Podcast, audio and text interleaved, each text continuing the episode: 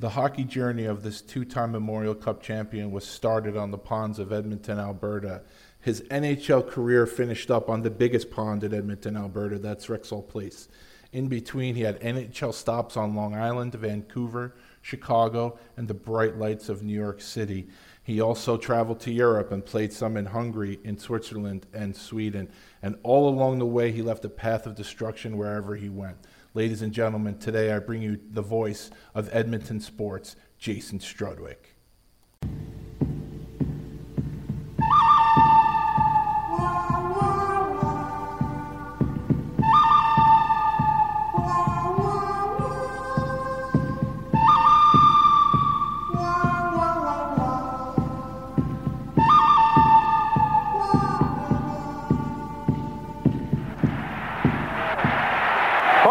Nystrom. Nystrom's really getting some good right hands in.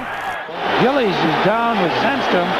Somebody better help Sandstrom. Everyone must be held accountable for their actions. You cannot see your star carried out in a stretcher and do nothing about it. Oh my!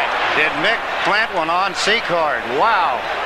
You can't put a bounty on a man's head. I just did. Spinning, spinning. Who's he going to go after?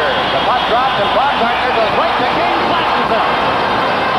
But just a minute, Al Arbour has won four Stanley Cups, so don't start telling Al Arbour what to do, you and John Carlson.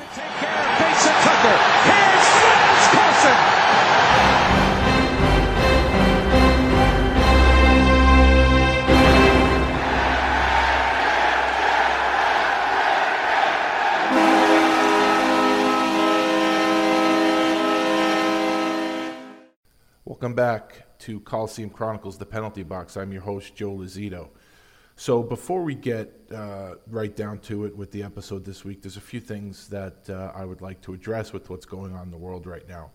Um, first thing is, we're you know balls deep into this coronavirus, and yet I still can't believe there are people out there that uh, that they're not taking this seriously. Um, every day on the news, and you know I'm not a news watcher, but I do watch the local news. Um, every day on the news, the numbers continue to grow and continue to grow. And yet, also on the news, I'm seeing uh, people having public gatherings. Uh, my wife works in the five towns, and uh, there seems to be some sort of public gathering every other day there.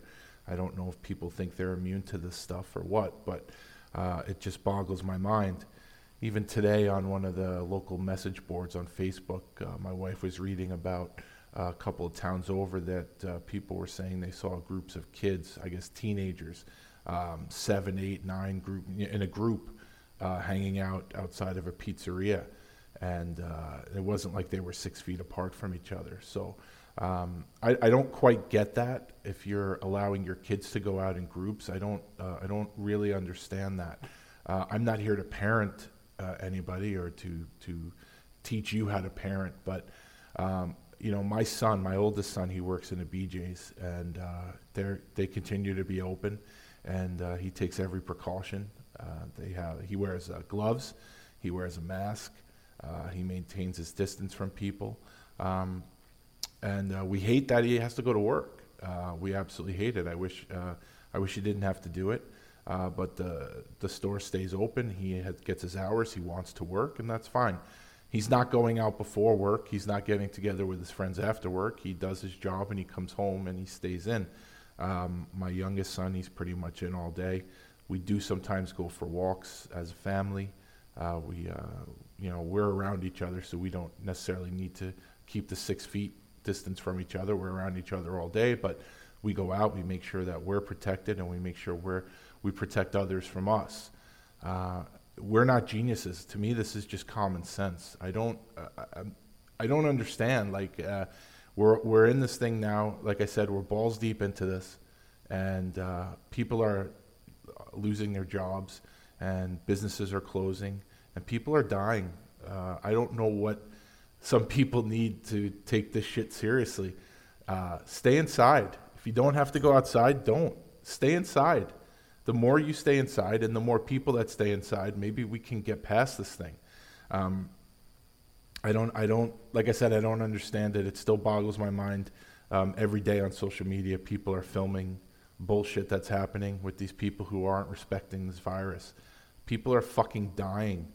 So uh, I, I, I could go on and on about this, but I won't. But please, um, I, I've rallied against these celebrities telling you to keep your distance and stay inside because um, to me, it, the message could come from anybody. It doesn't have to come from a movie star or uh, a TV star or a singer or anyone like that. You shouldn't listen to them because of their station in life. So I'm you. If you're listening to this, chances are you're like I am. I am. Uh, I'm just a ham and egger. I work two jobs. I have a wife. I have two kids, and I live paycheck to paycheck. Uh, so chances are, I'm you. So take it from yourself. Stay inside if you have to go out, obviously we all have to go out. We need groceries. Uh, we need whatever it is. I mean, you're going out because you need stuff. But when you go out, protect yourself. I mean, uh, you don't want to get something, and just because you don't show symptoms, you can't give it to someone in your family. So um, just take it from yourself. I am I'm an average guy. I, like I said, I'm a ham and egger. I'm I'm a nobody. So um, I'm just a common man. I'm a, I'm just a regular guy. And chances are, if you're listening to this, you're a regular guy or gal too. So um, listen to someone in your station that uh, we need to really just uh, pay attention to what's going on out there and uh, stay inside unless you absolutely have to go out and uh, keep your kids inside and, and hopefully at some point things can return back to whatever the new normal is going to be.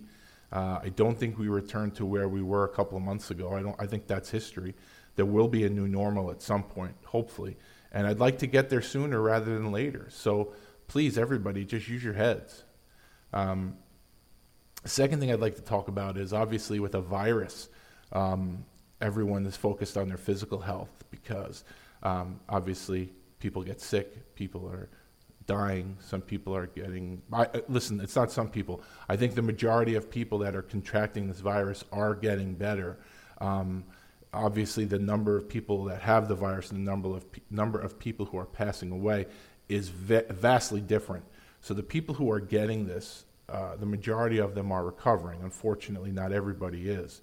Um, but the the focus really has been on the physical health of people, and, and as it should be. But um, I just want to take a second to remind everybody that uh, there are a lot of people that have mental illness that are really suffering through this. Um, you know, they don't like to be inside and it, they're having a hard time coping with this. I mean, people without mental illness, I'm sure, are having a hard time with this. Like I said, this is our new reality. And uh, for someone that doesn't suffer from mental illness, this is tough. For someone who does suffer from mental illness, this is excruciating. And, um, uh, you know, I just want to let everybody know out there that uh, now more than ever, it seems like there are so many people willing to lend an ear, uh, you know, and uh, just talk people through things.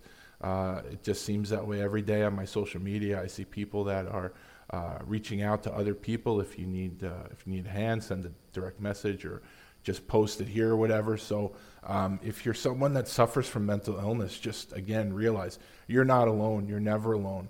And uh, this is a really tough situation for everybody to deal with. But like I said, if you have mental illness, this is this is really bad. So um, I would say for those of you with mental illness, just confide in somebody or talk to somebody. You're not alone. You're never alone. There's plenty of people out there.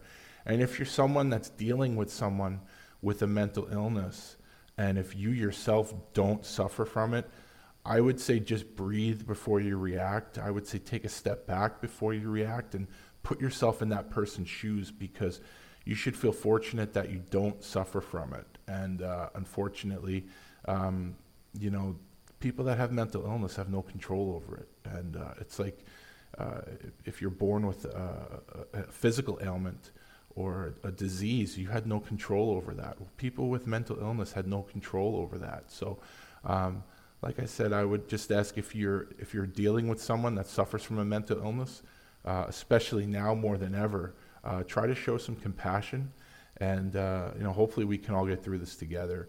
Um, you know, this is uncharted territory for everybody. I don't know how many people were around during the plague, but uh, if they're still around, I doubt it. That would be uh, amazing. But this is all uncharted territory for all of us. So, um, you know, we just have to work together. And um, like I said, if you suffer from mental illness, you're not alone. And uh, everybody just try to be a little more compassionate to people, uh, whether they suffer or not, but uh, especially if they do suffer.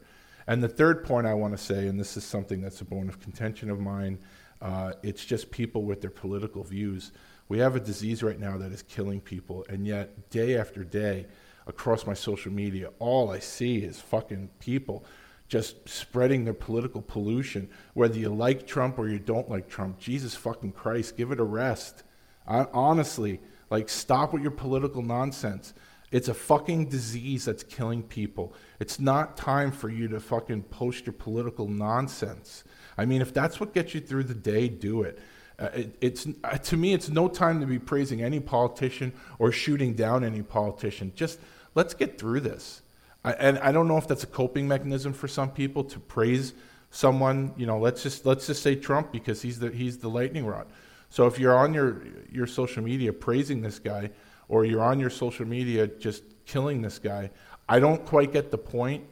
Let's maybe just focus it on on something real, like your family or your friends that might be having a hard time, instead of posting the same political bullshit.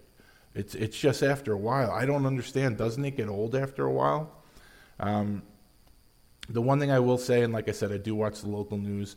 Uh, I, I don't go too deep into the political rabbit hole, but I will say there's a politician here in New York that I never really cared for. Um, but because I'm not uh, beholden to any party, I will say it does look like uh, Governor Cuomo really has stepped up and is doing the right thing by everybody here in New York. Um, it's not up for debate for me because I don't I don't care if you agree with me or not. Uh, and honestly, I don't know that much. But on the surface, that's that's what it seems like. It seems like uh, he's really stepping up and doing what needs to be done. So, um, other than that, I will just say um, I hope you enjoy the episode that's coming up. I interviewed a, a gentleman named Jason Strudwick. Uh, Struds was drafted by the Islanders, and it's someone that I have kept in touch with um, throughout his career. As is probably the norm, kind of lost contact a little bit, but thanks to social media, we were able to reconnect and I reached out to uh, Jason uh, after he appeared on the Rod Peterson show, uh, and before I interviewed Jamie Rivers, as they were ex teammates. And uh, as as I have found, most people love Struds and most people love Rivs, and uh, they love each other, and uh, the mutual ribbing that they give each other was fantastic, and it really added to both episodes. So I hope you like the episode with Struds. Um, just want to let you know uh, you know, I'm small potatoes. I'm not. Uh, I'm not a big deal. I'm. Uh, you know, I'm just me, and there are other people out there doing similar shows as myself uh, that I would definitely give a listen to. Um, unfortunately, right now, Fourth Line Voice is uh, in a hiatus. I guess a technical hiatus. He's been having some issues with Apple. Um, and I don't know what the status is of his show right now. I guess it's a no go. Um, but I have a feeling at some point we'll see him return. I, I think uh, he's he's as passionate about it as anybody, and I think after a while, although I'm sure he'll deny it, I think the itch will come back, and I think if he does take the time to upload his previous episodes, as he said he probably will, just because he owes it to his guests. Uh, I think the itch will come back, and uh, I'm I wouldn't be surprised to see Fourth Line Voice put out some future episodes, although I don't know how long it's going to take. But I hope he does. Uh, always a great listen. Um, five for fighting. Uh, Alec, uh, he does an amazing job. He, he's putting out episodes now like a madman. Uh, he had uh, Kevin Kaminski on, which I enjoyed. As uh, some of you know, Killer and I are very good friends, so I really enjoyed that. I always love hearing Killer stories. And every time he does a show, I see, it seems like I hear a different story that I've never heard before and I think I've heard them all, and yet here comes another one. So that was good, and uh, I just actually started listening to his uh, to Alex Pat Barton episode. Um, so Pat's uh, Pat's a great guy, and I think uh, the episode's over four hours, so uh, that'll be a lot of content to digest. I really can't wait to uh, dive into it. Another show that, and this guy definitely doesn't need my help. Uh, an old friend of mine, Terry Ryan, uh, former Montreal Canadian. Uh, uh, he's uh, an amazing friend. I've known him a very long time. Uh, he used to have uh, be a part of a show called Third Man In, and now he has his own show called Tales with TR. And uh, I was a guest on his show. I think uh, it was two shows ago. Uh, his latest show, he has uh, an ex teammate, his good friend, uh, Don McLean. And uh, I, that, Don was a great guest for Terry.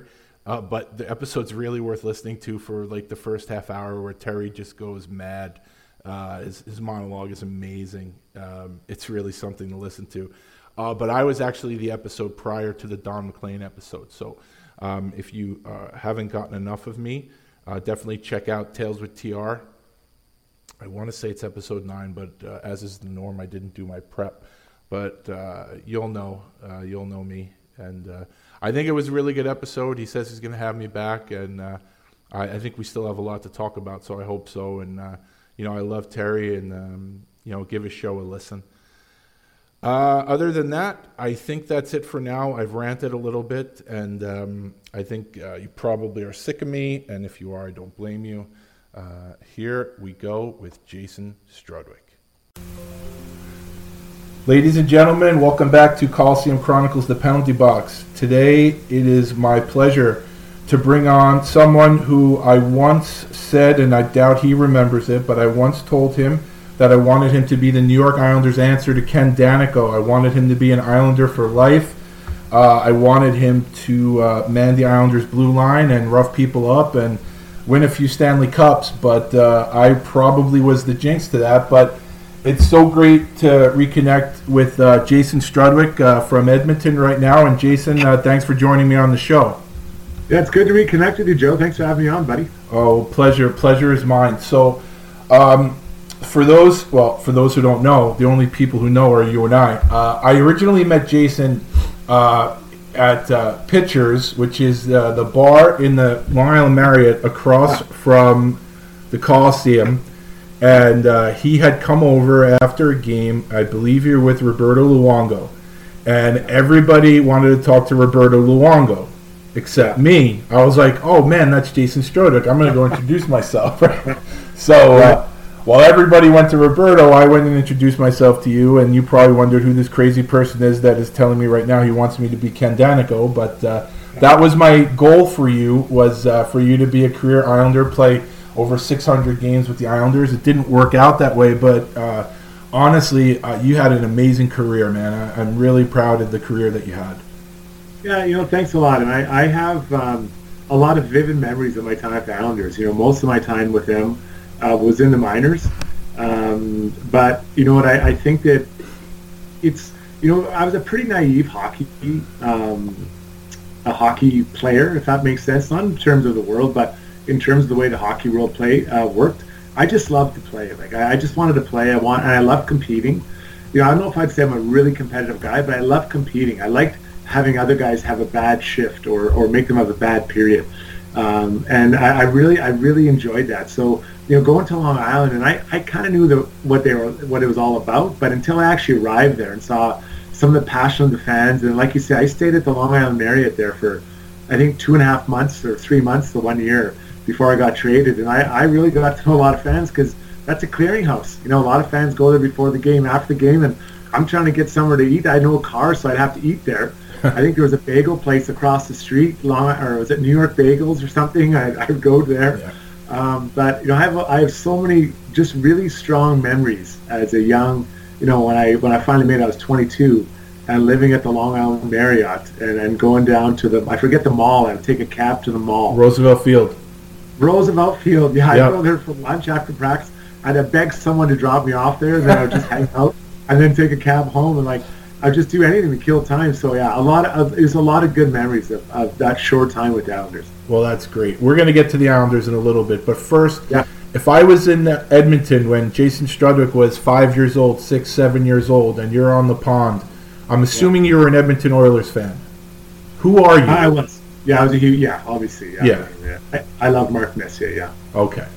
Um, now, tell me about um, the Edmonton Legion and the Edmonton Pats and the uh, is that the Alberta Midget Hockey League? Yeah, Yeah, so you know, I, I grew up playing in Edmonton, and you know, if, if you ask me at, at, eight or ten, or ask anyone would, would, would I was going to be an NHLer, people have said no way. You know, I was, I, I just, um, I just played because my buddies played, right? And we hung out, and I, I, one of my best friends growing up was T.J. Woodward, and we played together for you know a lot of that time, and we were deep partners, you know, and we were kind of slow. We weren't really great, but we had a lot of fun. And then, you know, my two cousins are the Niedermayers, and they, they started taking hockey quite seriously. And I remember when I got to around Bantam, uh, or maybe end of Pee Wee, I ran into, we, we got to, you know, we saw each other quite often, but these two guys were in shape and like training hard. I'm like, what is this? Like, it was like I found a whole new world. So, you know, I started running with my dog every morning. And uh, when I first started running, I wasn't in great shape. I could barely run for 15 minutes well, I, I'd run every day. Like there was no training protocols then for a, a 13 or 14 year old. So I just ran every day for like an hour with my dog, my little schnauzer. We'd run, and you know that really made a difference because now all of a sudden I was I was able to keep up a higher level of play for longer because I was in better shape. But I also got quicker. You know, I got a little bit lighter. Then I started doing box jumps, push-ups, running up hills. Um, you know, eventually I had to leave my dog behind because I was in better shape than her. But you know, we just started. I just started becoming a better athlete. You know, um, and then I got, you know, I, towards where you're talking about a midget, I, you know, we were on a terrible team. Like I think my last two years of, of uh, playing for the Pats, we maybe won 10 or 15 games, but I got to play a ton. Like our team wasn't very good, so I got to play a ton. And at the same time, I was playing uh, basketball or, at my high school, and um, you know, I was, I wouldn't say I was, I was a lot. I played basketball the same way I played hockey. I was, I love the physical play under the rim and I like making people having bad days. Like I, I don't think I got more pleasure out of making someone miss a shot or you know pushing them out of their comfort zone rather than scoring. That's just how I was built. So I think I became a lot more athletic playing basketball, hockey, the running, the training, and then it kind of all came together that that last little bit of midget when uh, the Kamloops Blazers uh, saw me playing and and thought there was more than what I. I mean, my hope was at best to go play for U of A, University of Alberta here in Edmonton, the Golden Bears, which were a really good program. I would have dreamt when I was in grade 12 to play for them the next year. And that's where you caught the eye of Kamloops. So in 93, 94, just ask you about a couple of teammates you had. Um, one guy who I, I've always been a big fan of, and I'm sure it's going to be no surprise to you, is Chris Murray. Um, yeah. Darcy Tucker, who I was always a fan of until that Islander series where he kind of irritated me, but that's him doing his job. Uh, yeah. Shane Doan and uh, a guy named Jarome Iginla who had a pretty good career. Yeah, we you know it was amazing. My first year in Kamloops, I went there as an 18 year old. Uh, another guy, Jason Holland, dropped by on there. He went as a 17 year old. Then as a 16 year old, Joe Iginla went in, and so all three of us went in. And um, you know, we really became big parts of that that team's championship uh, that year, and then the next year. Um, but I'll start with Chris Murray. I mean, Murr, um, he fought. He wasn't the biggest guy, but he fought everyone and anyone. And you know, he really. I, I wasn't a real fighter. I didn't really know anything about fighting when I got to junior, and he spent a lot of time with me, kind of building me up. Uh, and we went to the Memorial Cup that year. He fought every game in the round robin. He fought tough guys, and uh, you know, he fought for us all the time. And he was he was our tough guy, and he did a really good job.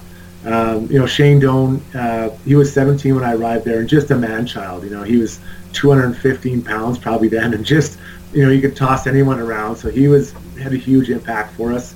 Um, Darcy Tucker, he was you know one of our, our he was our leading scorer. Uh, guy, he, he just he was so irritating, you know, and he, he loved to get us. And he, but he was a real competitor, you know, yeah. probably one of the most competitive players I ever played with. He would do anything to win, and that was pretty cool. Um, and then Jarome Iginla, you know, Jarome and I are, and, and Jason All are all still really good friends. We see each other a couple times a year. And, um, you know, the thing about Jarome that really blows me away is that he had so much natural talent, but more than anyone else, I think he realized how much work he had to put into refine that. You know, I'll give you an example. When we were young, you know, when he was scoring, let's say, 20 goals or 23 in the NHL, whatever it was, um, he called myself and Holland to go practice him in the summer. And we're both like, what? Like we were working out. Holly and I were working out, you know, squatting, bench pressing. He's like, let's go work on our skills. So we went out there and Inky was shooting pucks like crazy. And, and he's like, you guys, you got to work on your skills. So we kind of got started on that. I, I wish now I would have done more. Um, but, you know, whatever. We were, you know what you know. But, um, you know, he worked his way up to 50 goals. And after, after he got to 50, he kept working on that. And so he was, he was really, he was an impressive, you know, as, as skilled as he was, he was even that much more of a harder worker. Well, that's good, and he's always been a favorite of mine. I think anyone that is a fan of hockey, I mean, I don't know how you don't like a guy like Jarome Iginla. And on top of that, uh, I've never really had any personal dealings with him, but I've never heard anyone say a bad thing about him as far as a person. He's just he seems like a real prince of a guy, and he just seems like he treats people right, and that there's no ego there. So it's good to hear uh, about him. Um, so getting back to Chris Murray, I believe this playoff year, I think this was when he fought Steve McLaren, if I'm not mistaken, of North Bay. That was a, I mean, that was one of the best fights. Uh, I mean, probably of that season, and uh, maybe just a highlight for both of them because they're both very tough. Oh, it, you know, Chris. So when we went to the Memorial Cup, um, Chris Murray was my roommate, and we were in uh, Laval, I believe, Laval, Quebec, and um, he fought every pre every every round robin game, and I, I, it was I forgot it was. Forget the guy. Maybe uh, that he fought uh, in in uh, from the French teams, but he fought everyone. Mm. And at night, he had he had bone chip floating around his hand, so his hand would swell oh. up. It looked like he had a balloon under his skin. It got wow. so big. So he'd look over and he wouldn't even be upset. He'd be like, "Hey, Strutty, can you go grab me some uh, ice?" From? I'm like, "Yeah, no problem. I'll go get the ice because you're fighting these guys on me." So I'd run down there and grab this ice, a bucket of ice, and he'd put his hand in it and we just talk. We'd sit there, and there wasn't a lot of English TV, so he and I would talk, and he would talk about you know how he's doing and how he felt and all that stuff. And then uh, you know I'm like, "What do you think?" He's like, "I'll be good." The next morning, his hand is maybe half the size.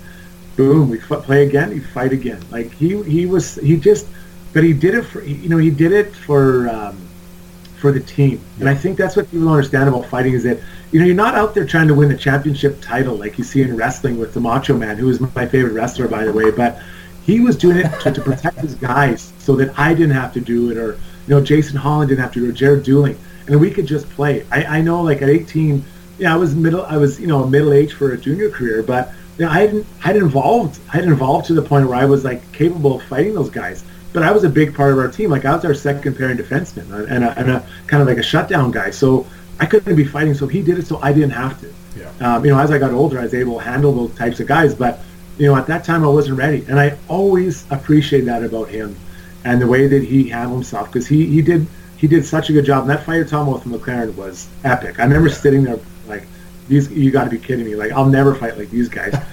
uh, but they were amazing. And you know, McLaren, you know, he was a really tough guy. But Chris Murray, he he that long hair he had, he he was amazing. And now he's actually an assistant skill coach with the Kamloops Blazers, if you can believe it. That's awesome. And I've heard he's doing amazing work, amazing work with uh, young kids in Kamloops. That's great. So, although you were still learning how to fight at this point, am I correct in saying your first Western League fight was against somebody called uh, Rocky Thompson? Yeah, what a what a bad decision that was. uh, you know, like I, you know, I hadn't really. I, I don't. I think it was like November, maybe that happened, and I hadn't really fought.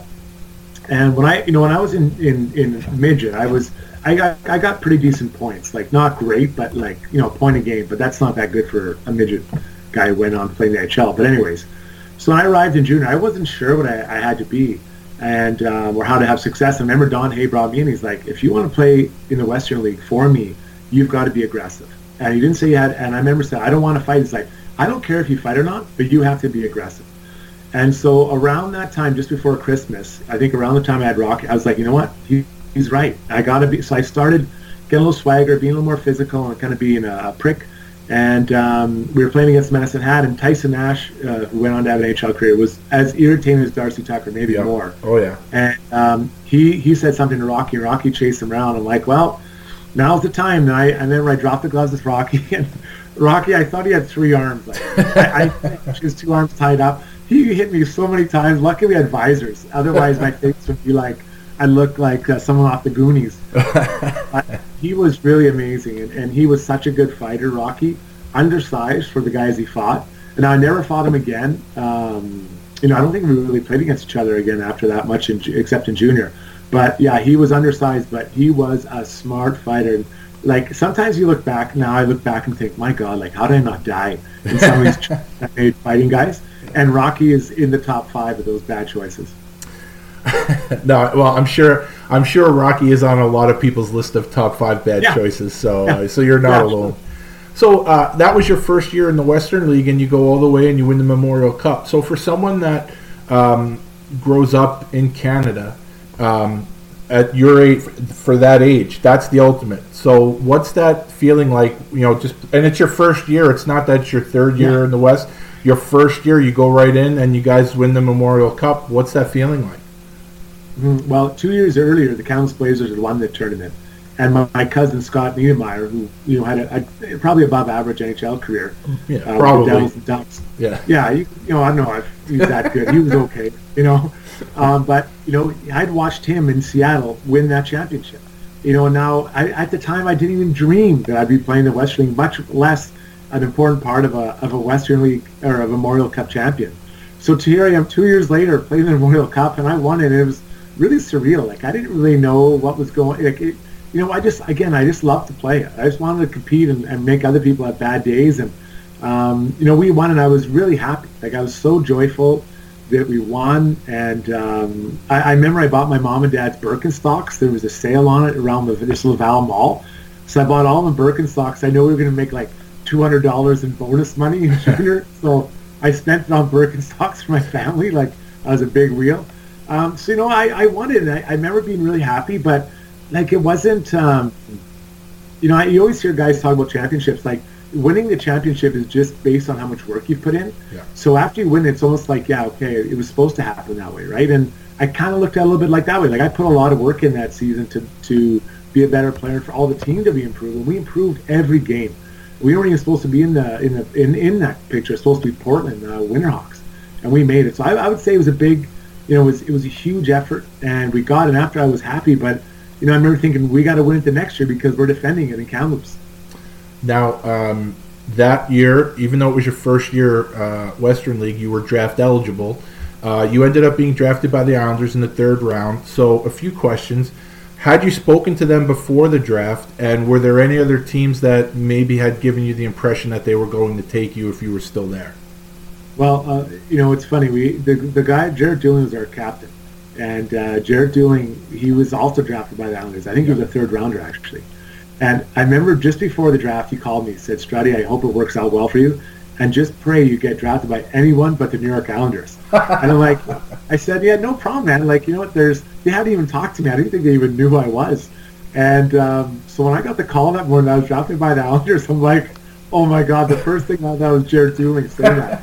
I'm like, "Oh my god!" And he called me. He's like, "Oh, it won't be that bad." I'm like, "Why? What's wrong with it?" You know? And but whatever. Like, you know, I I got drafted and. Um, you know, it's a lot different than it is now. There was no big production or anything, you know, like I got the phone call and said I was drafted and my mom, dad, we went to eat at like this restaurant in Edmonton with my sister for lunch and had a couple milkshakes and that was it. And, um, you know, before that time I had, I just started a job for like two, three weeks cleaning carpets was my job. And so after I got drafted, I quit and I said, I got to get serious about working out. I think I started cutting lawns in the afternoon and um, you make I should make pretty good money uh, cleaning carpets. You'd be surprised in Edmonton. A lot of a lot of dirty rugs up here.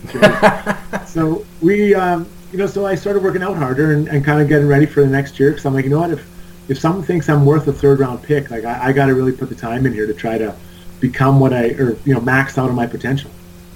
So you're part of something that I don't ever remember seeing, and, and I would imagine it would have been brought up to you if, if if it had happened prior. You were picked in the third round. Before you in the second round was your teammate Jason Holland, and after you in the fourth round was your teammate from Kamloops, Brad Lukowich. I don't know if that had ever happened before, where a team had picked three teammates in three consecutive rounds. Yeah, you know what? I, I, personally I loved it because like I was I, again I, I I was now, you know, I could have been drafted the year before, so I was drafted the second year of my draft eligibility, and then now I'm going to my first camp when I was 19. Except that there was a lockout that year, so we didn't go to camp. So then at 20, I'm going to my first NHL camp, but luckily I had two of my good friends there in, um, you know, in Luker and, and Holly, and then a guy we played against a lot, Bryan McCabe. So four D-men all around the same age from the Western League. And I think like what, what they were trying to do made a lot of sense. You know, like they were getting three kids off a winning team, defensemen, all a little different. You know, um, Luker and Holly were more more um, gifted offensively for sure.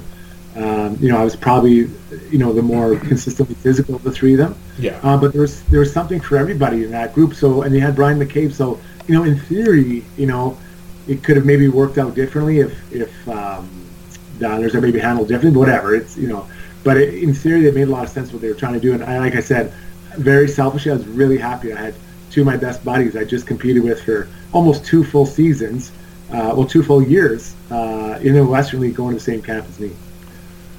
So you mentioned about the lockout. Now, was there any? Uh, had you uh, did you come to Long Island for a visit at all after the draft, or you hadn't been here yet uh, because uh, because then the lockout happened? Had you come at all? Yeah, right after the draft, they had us down. Okay. Um, we went to the draft, and or so we went to Long Island. I'd never been to New York, Mhm. and um, I remember thinking, "This is crazy." Like, I, I, I, they took us in. Uh, you know, we did all a bunch of stuff in Long Island, and they took us in for a night along into New York City, and I remember I just my my jaw was probably just scraping off the ground the whole time. and to think like they drove us by the garden and said, you know, one day we'll be playing against the Rangers here. I'm like, oh my god, like this is crazy. Like I can't believe this is actually going to happen. And um, you know, that to me was a real. I, I like and to, you know before maybe like okay, why are they doing this? But to get the experience, get to know your peers, but then also like for them to give you a taste of what it's like, like it was really smart. So now you know teams do it all the time, and I, I, I think it's fantastic. So um, the following season, when you after you get back from Long Island, you get ready for uh, Kamloops season, and there's you, uh, you had um, Darcy return, Shane Doan returned, again Les there. I guess uh, Murray probably went and played with uh, Fredericton, uh, with the, uh, Montreal.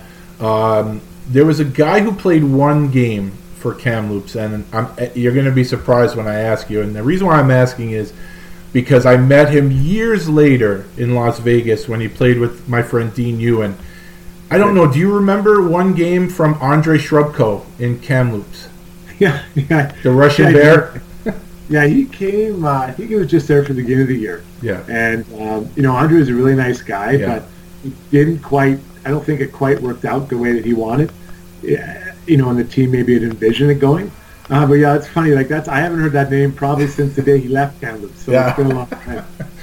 Uh, I mean, he was just, uh, you know, I met him. He was a really, really nice kid. Obviously quiet, you know, with the language. But by the time he had played, and that was um, 1999, I think, when I had met him. So, you know, it was five, five or so years later.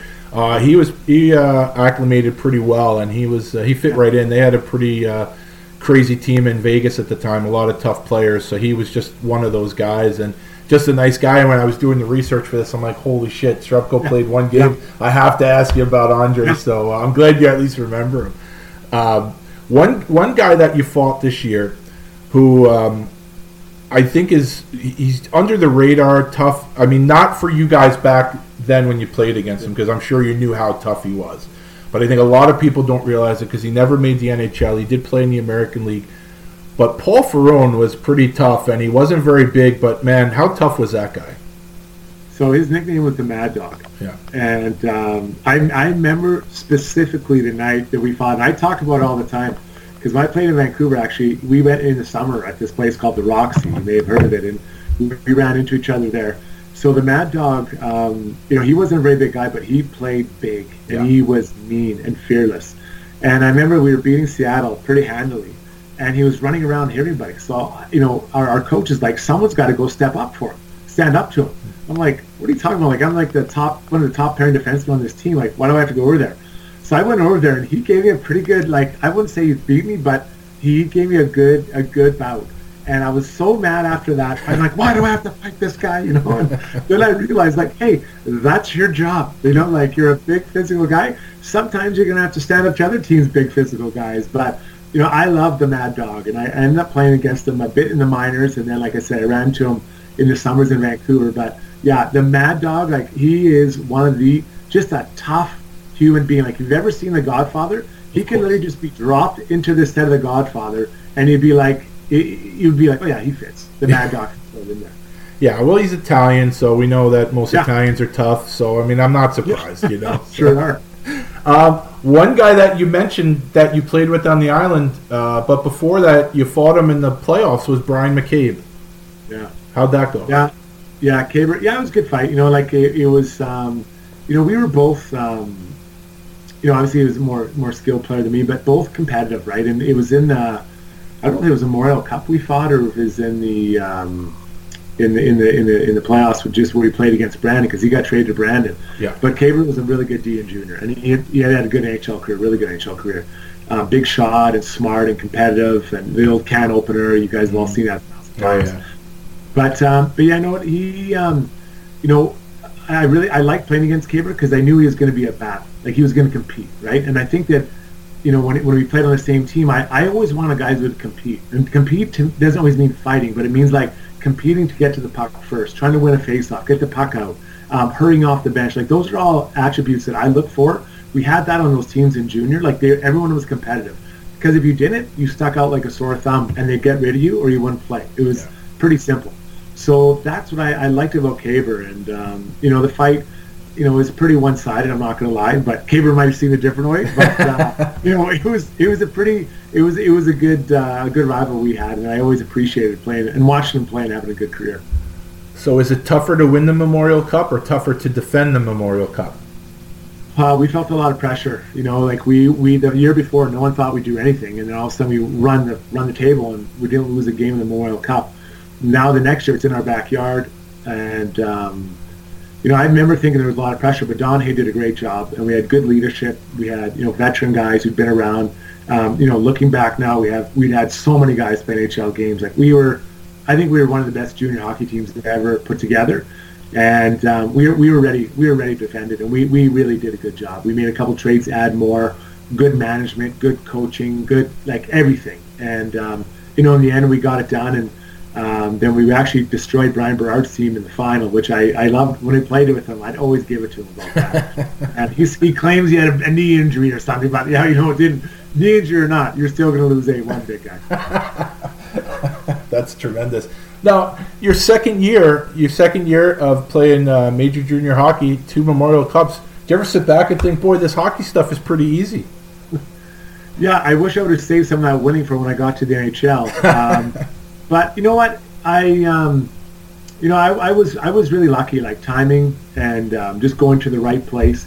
And like I was, you know, I ta- talked a little bit earlier. Like I was physically ready to absorb really good coaching and to be against good people. You know, to play against really good competition. Um, like you know, if you looked at me from the first half of my first year to the second half of my second year, I was a completely different player. Yeah. Um, but you know, I, physically I was ready, emotionally I was ready, and to just go somewhere where the coach sees exactly how you have to play, and he gives you that role, uh, and the team needed that guy, you know, a guy like me in that spot. I was so lucky. So, you know, luck meets preparation, I guess, is what you want to say it. But you know, those are some of my best times ever in hockey, and all those guys. You know, there there's guys that are you know broadcasters, coaches, um, well, guys that just stopped playing we're all we're all still buddies. We talk quite often. So yeah, it was it was an amazing amazing way, and I think that those two years paved the way for the next whatever 17 years. That's great. So um, now we get to the next season. Now you're no, you have no more junior eligibility, so you're you're turning pro, and it's either going to Yeah. be with the Islanders or you're going to be in the American League. And now here's your first training camp with the Islanders, um, and this would be your first on ice experiences with Mike Milbury, correct? Uh, yeah, yeah. Now, coming from Cam, now just full disclosure, um, I'm not a Mike Milbury fan. Um, Yeah. I really, I, I'm not going to lie. When he when he came on, I had really high hopes. I, at the time, I thought he was exactly what the organization needed. Um, I just didn't know that he was petty and made everything personal and would just destroy the organization. So that doesn't mean that I. That's how I feel. And Yeah. I've had a lot of guys on who are not Mike Milbury fans, um, but I'm curious about what your experience with him was like. Yeah, I mean, um, you know, I was really happy when he traded me. That's, that's pretty fun. You know, Yeah. Mm-hmm. I, you know what, I, I- didn't know that I wanted to be traded at the time. I didn't ask for a trade. Like I would never even dream about doing that. Yeah. But you know, Mike. Um, you know, as I was like I, I've said before, I was very naive at the time, but he he had his way of doing things. And I'll give you an example. So you know, my first year there, whatever, I play in the minors, great. You know, I, it, it, I, it takes a while to get ready. And the next year, um, yeah, I go in there and I training camp again, better training camp. I go down the minors, and I, I thought I improved quite a bit. Now this third year, I'm going in my training camp, and uh, you know, I walk into the dressing room, and I could tell right away that I wasn't really on the radar because I was like not in the main room. I was in another room, like behind the garbage can or something. So whatever, right? Like it wasn't great. Uh, so after like three, four days of training camp, like I'm not getting a lot of attention or love, and that's fine. But I felt I was ready to make a, a good push. So about um, let's say three, four, five days, when it doesn't matter. At some point, of right early in training camp, uh, they used to have these things called rookie games. And that was generally reserved for guys who were just drafted, 20, 21 year old type guys, right? Mm. So um, the assistant general manager, I don't remember who the name, but the guy comes up to me and says, Strutty, um, you know, we, we, we, like you to play in the rookie game. I'm like, rookie game? I'm, I'm 22 years old. I'm going to go into my third year pro. And so, I, but I think, you know, here's an opportunity for me to show what I can do. So I go, go into the, uh, our dressing room that night because it's, you know, they play double headers, right? Yeah. It'd be mm-hmm. like the rookies at four, the pros at seven, whatever. Yep. So I, um, I went into this dressing room. We are playing the Rangers. I won't forget that. And our room was young and we were small. I look over at the Rangers lineup. It was something out of like the WWF. Like it was crazy. So I'm like, all right, so be it. I know I'm here. Let's do it. So I had three fights in the first two periods, and I, and I, I don't remember if I was kicked out or I kicked myself out, but I was done. Like I did what I need to do. So I get back into the dressing room and I'm icing down my hands, and in walks the the general, the assistant general manager, whoever, maybe it was a trainer or whatever, says, Strutty, Mike Milbury wants to see you. I'm like, oh, great. So like, geez, I've, I've got some, you know, maybe I made a, a dent in his, in, in this inability to, to, to even get on people's radar for this camp. So I get changed quick and I run into his, his office. And I, my ass barely touched the He says, um, you're getting sent down. Uh, you're, you're, you're, never going to play in the NHL. Um, you know, you can ask for a trade, but no one's going to want to trade for you. Um, you know, my, my advice is for you to enjoy this year, party like crazy, and then next year either get into coaching or go back and use your money to go to school. Uh, me his, his is like, okay, good luck. And I, I, I won't lie, I was pissed. I just fought three times for him out there, knowing it didn't matter what I did. I could have scored a hat trick, fought three times, and then, you know, cured the world of cancer. I still was getting down. And so I was so pissed. I remember I called my agent, and he didn't answer, you know, whatever. I just gave it to him. I was so mad. Not at him, but just just venting. Yeah and I yelled at. Uh, I called my parents, and I was mad at them. And you know, I, now as a dad, I understand how hard that would have been. you know, I should probably apologize to them. Um, but you know, my parents, they were just like, uh, just do what you got to do. So um, I get on. You know, that night I did go out and have a few beers, probably at Pitchers. Yeah. And then I got on the plane to Kentucky. And uh, I remember on that plane ride, I was like, okay, like uh, a bit of a come to Jesus moment. I have two choices. I go down to minors and I, I just do what he talked about, party like crazy, and just say I'm done, or go down there and work on my game. Because I really thought I was close. And Dougie Houda, who was been a really good coach for a long time, uh, he was a player then. He said, Strutty, you're so close. Don't give up, man. And I, I always thought that was amazing because I was going to take his job, you yeah. know, which is crazy. So anyway, so I go down the minors, and as luck would have it, uh, Victor Tikhonov's son became our assistant coach, Vasily Tikhonov. Mm. So within two days of being there, he pulls me over, and he's really heavy accent. He's like, Strutty, he goes, you are really close to being an NHL player, but you have to work on these things. If you will come on the ice with me every day, 15 or 20 minutes before, I promise I'll be out here and we'll make you a better player. I said, I'm in. So he showed me what to do on the ice, off the ice, stuff I wasn't doing already. And um, I, I, did it all. I did that right up till Christmas. And right after Christmas, I got called up. Chara and I got called up, and I never got sent down again uh, from from the well actually I should I, I, did go for the playoffs but that's a different yeah. but other than that I was in the NHL the whole time and uh, I credit um, in a weird way I credit Mike Milbury for for really motivating me and I credit Vasily Tikhonov he his impact on my career was like it was I, can't measure it uh, no one had a bigger impact in those in let's call it four months more than Vasily Tikhonov had on my career wow that is amazing um, not, not surprising, but it's an amazing, you know, to hear the to hear firsthand from, you know, basically everyone that I've had on the show so far to just hear their different interactions with Mike Milbury. Yeah. If you have time, I would definitely go back. Uh, Mick Vukota told me some pretty uh, pretty good stories uh, sure. for, for, with Mike, and it just it blows my mind that uh, this guy was in charge. Forget about in charge of veteran players because veteran yeah. players, you know, you, you have a certain amount of time. You you get into yeah. your own routine, everything. But the fact that this is a guy, especially the team, guys like yourself and McCabe and Bertuzzi yeah. and Chara and Luongo, just uh, uh, what could have really been a solid core for a decade, and he just t- tore it to shreds. But uh, you know, I think he took the high road there. You don't have to make anything up; you just have to tell the truth. That's what Vukota said. He said, "I don't want to badmouth the guy. I'll just tell you the truth. I'll tell you some stories." So. Yeah. Um, well, you know what's funny is that he like he, he didn't treat me bad. I mean, like to be honest, after I got called back up, mm-hmm. after about two months of me being up there, Um, I'll never forget we were, and I was kind of even on the lineup. You know, we had Rick Bowness as the coach, and Bones treated me really well. Like he was just honest. This is how you have to play. So we're in Tampa Bay, and I'm not playing this night in Tampa Bay. You know, whatever. And Mike brings me out onto the bench, uh, you know, after the morning skate. And he goes, you know, I want to apologize. Like, you know, what? I, I realized I made a mistake with you, and I'm glad that you proved me wrong. Like, I see you as a guy who's going to be on this team for a long time. We can see you being a lead on this team. You know, we want to sign you to a contract extension. All this positive stuff. I'm like, God, I can't believe. It. So now I called my agent and my co- my parents. It was a much different conversation, right? Like, Yeah. it was just amazing. And then about three weeks later, you just chased me to Vancouver for Gino Odjick. He's unbelievable. you know, and I was just like, you know what, like, and I'm thankful. Like, going to Vancouver is the best thing that could happen to me. I got closer to home. I love Vancouver. All that was great, but like, it just, Oh. it's just like a roller coaster. So, you know, you know, did he handle it right or wrong? Well, maybe he thought he was making a good decision. Gino was, you know, he had an impact on games for sure, but like, you know, for me personally, it turned out probably better than it could have any other way. So I, I have got nothing but good things to say about it. Okay. Um, so let's go to probably someone who most people would view as a total 180 from Mike Milbury, and that's Jimmy Roberts. Uh, you Yeah. had Jimmy Roberts as a coach in Worcester. Yeah. Uh, you played one year there. Um, you played 60 games. You had 119 penalty minutes. Uh, and everybody that I ask about Jimmy Roberts has nothing but good things to say about him. What, what was it like playing for Jimmy down there in Worcester? Uh, he was old school, and he, you know, he was amazing. I, I learned a lot from Jimmy over that year, just about being a pro. You know, I remember him.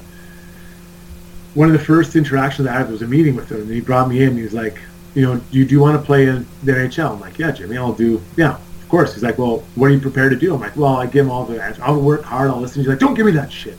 He's like, "You got to learn how to fight." I'm like, "What?" He's like, "I got to learn how to fight." So I, I, it's not exactly the answer I was looking for. I was hoping maybe like run the power play or something like that. But, you know, he wanted me to play assertive, aggressive, and if people pushed me around or my team would step in there. Um, you know, and, and I figured it out. You know, that year I think in the minors, I think I had 22 or 23 fights, and I'd be lucky to say I got a tie. Like I got beat all the time. And now, like I didn't get destroyed, like knocked out in one punch, but like I just took my lumps Yeah. And because you know fighting junior kids is one fighting a 16 year old rocky thompson is a big difference than fighting a 26 year old rocky thompson you know what i mean? So i i learned a ton that year about fighting. Uh, but i also learned about being a pro and like you know everything about training and how, how hard it can be you know three and three nights. You know the, the average human doesn't understand what three and three nights is like. It's a it's a goddamn nightmare. Like you play friday night you might fight once. You play saturday night you might fight another time. And then by sunday your hands are so sore you can't even get them in your gloves Plus, you have no legs left because you've traveled to three different cities in two days, um, and you're playing an afternoon game on Sunday to boot. So, Yeah. you know, you learn to suck it up. But coaches are watching and teams are watching how you respond to that, right? So, um, you know, Jimmy was J- Jimmy was really unfortunately he passed, but I, Yeah. I mean, Jimmy was a great, great human. So two of the guys that may maybe helped with your schooling that year uh, were also parts of the Islander organization, um, and they were little guys: Ken Belanger and Eric Cairns. Uh, Yeah. You fought both of those guys. Uh, do you remember those fights? Yeah, I, I, I, those are two bad decisions as well. uh, you know, like Eric Cairns, I'll never forget it because um, I like to be off the ice last in our in our building in Worcester, or off the ice for warm up. And uh, Eric Cairns, he was also the last guy. Him and this guy Ryan VandenBussche, who also was really tough. Yeah. So as they're skating off the ice, they had to come out of our into you know they'd go off in our zone where we warmed up, and Karen shoots a puck in the net, and I just snap, and I go and get the puck out of the net, and I shoot a slap shot as hard as I can at him as he's walking off the ice, and it hits him in the back of the leg, and the second it goes off my stick, I'm like, oh my god, what have I done? so he turns down, and he's like, I'm gonna f-, like he just snaps on me, I'm like, oh my god, oh my god. so I. uh Jason Widmer's on the ice with me, a, a guy who played down there for a while, and I'm skating off the ice. He's like, "What did you do?" I'm like, "I don't know. I, I, I just snapped." And he's like, "Why would you do that?" I'm like, "I don't know why." He's like, "Don't worry, it'll be fine. Like you're a defenseman, he's a defenseman. You're not going to run into each other." I barely get into the dressing room. Jimmy Roberts walking. He's like, "Strutty, one of our forwards is sick. You're playing left wing with Craig Darby tonight." I'm like, "What? Are you kidding me?" So I started playing. I'm like, "Oh my god!" And, and Widmer's looking at me. He's like, "You're going to get killed." I'm like, "I know." So Eric Cairns like, you know, we we were skating up for. He's like, "I'm gonna kill you tonight. I'm gonna kill you." I'm like, "Come and get it. Come and get it." But I was so scared, and he absolutely he, we we fought. It took a little while, but we fought, and uh, he hammered me in the. Thank God I had a helmet on. He hit my helmet so many times. And after then, he was like, "We're gonna fight again. I'm gonna murder you." I'm like, "Oh my god!" So he was again in the box. I'm like, "Oh, I'm gonna die. I'm gonna die tonight." And he looks over me, and when he kind of calms down, he's like, "Strudwick, bad news. I cut my hand. I can't fight again. I'm like, all right, good to know. You know, you know, I was like, thank God, I was so thankful. So I got to play the rest of the game. And I think I even got a point that night. I was so hmm. thankful that I didn't have to fight him twice. And then oh. Kenny Belanger, like, he was just, I knew we were going to fight. You just know what's coming. Kenny was trying to send him out, and he was a big lefty. He got me a couple really good lefts, but I hung in there. Um, but again, like I didn't really know how to fight yet. So you're fighting these monsters who have been fighting like that for three or four years, and I'm just starting my fighting, you know, tutelage. And unfortunately, I'm learning from guys that are way better than me and older. So yeah, it didn't. It did. They didn't go very well. But uh, you know, I, I lived to tell the tale. So I guess it's a positive. Wow. I'm going to ask you about a guy, one of your teammates. I think you were waiting for this. How many fights do you think you had that year that were because of uh, Jamie Rivers? Oh God, that guy. You know, I don't know if it's because he's annoying or he was ugly, but I'll tell you what, like that guy, he. Rivs taught me a lot about the stuff off the ice. I'm not gonna lie. Like that guy liked to party. He liked to have a good time. And between him and Derek Armstrong, I learned a lot about uh, dancing, uh, shooters, and uh, you know how to recover from hangovers. They they were amazing guys. And um, you know, I talked, I text with Rivs all the time. Our, his kids are quite a bit older than mine, but we're always talking about hockey and how to coach hockey and do stuff. And um, I have a lot of time for that guy because he was just a he, he was so good, but so different. Like he had the fancy haircut and wore gold chains like Mr. T, and like I was still in my like my my uh, Alberta tuxedo, right? Like all blue jeans. Like yeah. I just was such a hick. And but we we got along really well, you know. And and um, yeah, I, I I really like Rivs, and you know I I don't remember getting a lot of fights over because of him. Like I think that you know I was he um, but he was annoying. Like he and he could hit pretty well for a little guy. He was a good hitter. Like I think he was underrated as a player actually, and and um, I often wonder like guys like him if he came into the league now, what his career would look like with just the different rules and, and, and such. Yeah, well, um, for those of you who listened to the Jamie Rivers ep- episode, uh, you heard that uh, I had a couple of entries from Strud, so I felt it was good to return the favor here. Yeah. So while we're on the Worcester season, uh, Jamie did give me a few things he wanted to ask you. Okay, are you ready? Yeah. Yeah. All right. He said, "Ask him if the little person working in the dressing room in St. John's, Newfoundland, shoots the puck harder than him. He will understand." Yeah. Yeah. So so we were playing there, and uh, I didn't get the puck. I hadn't been getting the puck deep when I, you know, when you're staying up the ice to get it deep on a, on a, you know, a dump in. And so at the end of this period, I didn't get the puck deep in St. John's, and um, there was a, a small person in the dressing room that worked there. He was like the the the visitors team locker room attendant. So. Um, So I, am in there like, and after the period, Jim Roberts is losing his mind. So he comes in here and he's, he's yelling at everybody. He's like, "And Strudwick, this midget can shoot the puck harder than you can." and this guy just looks over like, "What did I? What did I do? What did I do?" the whole room just explodes, and uh, and Jim's like, "Get your head in it, Strudwick, just give me." And I'm like, I'm laughing, but it's it's it's so weird. And this poor guy, I felt so bad for him, but he after the game he actually was laughing about it. I was like, okay, that was pretty funny, but like that was Jimmy, right? Like he just never was gonna say. All right. Second, um, Struds is a big guy. Ask him if he's ever missed missed a leg day or ever mixed in a leg day. I know. I get a lot of heat for that. Like I do have long legs, so they're not as thick as uh, you know his little pins. Um, and that was the one thing when I was in Worcester. Actually, Donald Dufresne uh, came down. Yeah. From St. Louis, and he kind of taught me about you know training and how to how to do it. Like I I was I, I, tried hard. Like I was always in the gym working out, but maybe not working out the smartest. So he when he was there, I think he was there for like I don't know 20 games maybe something like that. He he gave me a lot of time on how to train properly, right, and to make my legs stronger. And so I credit him with that. Rivs wasn't helping me with that. The Rivs had a bad body. He even has an off worse body now. okay. Um, how did you get the name Night Train?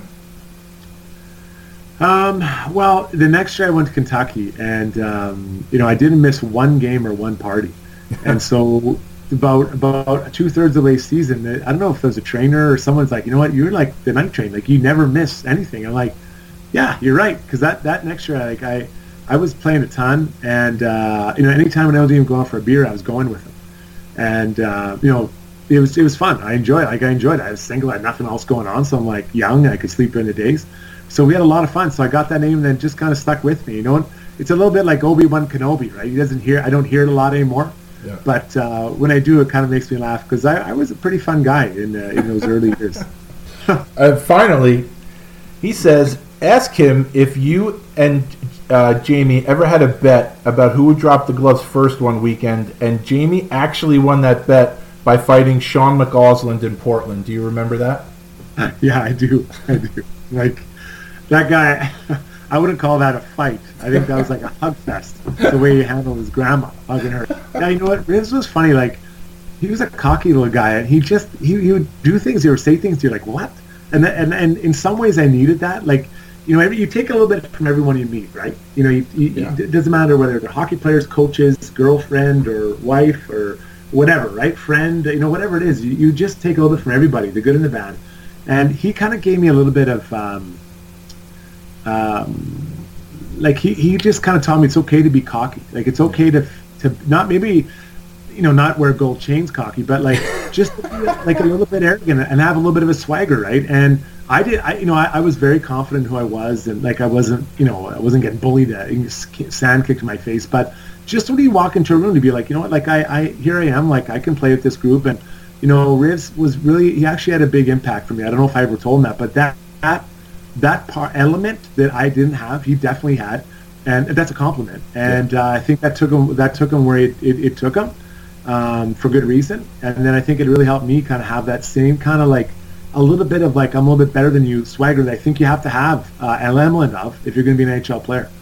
No, he is. Um, I mean, he is a piece of work. The um, his Twitter uh, comment, a commentary between him and Kimby and Jim McKenzie, it's priceless. I mean, it, Yeah. it is. I'll be sitting there, Andrea and I'll be watching TV, and I'll be on the sofa, and I'll just check my phone, and I'll see something he did with Kimby with the buffalo head, and I'll just start laughing, and you know, and I'll she'll be like, "What's so funny?" I'd be like, "Oh, Rivs did another uh, Photoshop job," and it's just he's just such a character. But I, I, I got to ask you the story that you told me about him about uh, making him come along with you to that girl's house, uh, the Christmas. What Yeah. do, you, do you mind telling me that story? Yeah, no. So, I, when I was, in, I met a girl, and um, yeah, I was saying I was 20. As you know, you meet girls, and she went to school there, and she was really nice, like a really nice girl. And so she invited me to go to Thanksgiving dinner at her house um, with her family. Now I didn't really want to go by myself, so she knew Riff, so she's like, "Why don't you bring Jamie?" I'm like, "Okay." So I thought it was like 30 minutes out of town, 20 minutes out of town. It ended up being an hour and a half drive, and we were really hungover. We went out the night before, and we were really hungover. And so the whole way there, he's like MFing me the whole way. And I'm like, don't worry, I'll be fine, I'll be fine. So we get there, and like, it's not just her family, it's like her aunts and uncles, like grandma and grandpa. And it's like, it's kind of like meet the parents. trying to wheel and deal and talk to everyone, and, and Riz, Riz pulls me over, and he's like, "What are we doing here?" Like he was so mad. It was actually a little bit like that movie uh, Wedding Crashers. Like you never leave a man behind, Riz. so we ended up staying there. We, you know, we had a couple of beers, and then uh, then we stopped. We had to drive home, and then we watched some football. Like it was unbelievable. Now I wish you know I, it didn't work out that I, I married her. You know, we, we it was we were pretty young. But it would have been hilarious, like if Riz would have, because he was so mad, and he had to drive. So, and he drove his car too. I, I was like, "Come on, buddy, just drive." Like I'm pretty tired. So anyway, so it was good. It was uh, like still, what like talk about a good wingman. Like that was the ultimate wingman job. Oh man, he. Uh, I'm not surprised. He's a good guy. So, um, so that Yeah. season, that season, uh, you also got called up for your first NHL game in Hartford, which I'm happy to say I was at. And uh, how did you find out about the call up? Uh, well, we, we I think it was on a Saturday night that game. I think so. On the Friday night we were playing, and before the game, Joe, Jimmy Roberts walks in. and He says, "This is in the AHL with Yeah. Worcester." He says, "Just so you know, you're going up after the game." I'm like, "Why am I playing this game? What if I get hurt?" He's like, "You won't get hurt. Play the game." So I remember like I didn't come close to anybody. I'm like, I don't.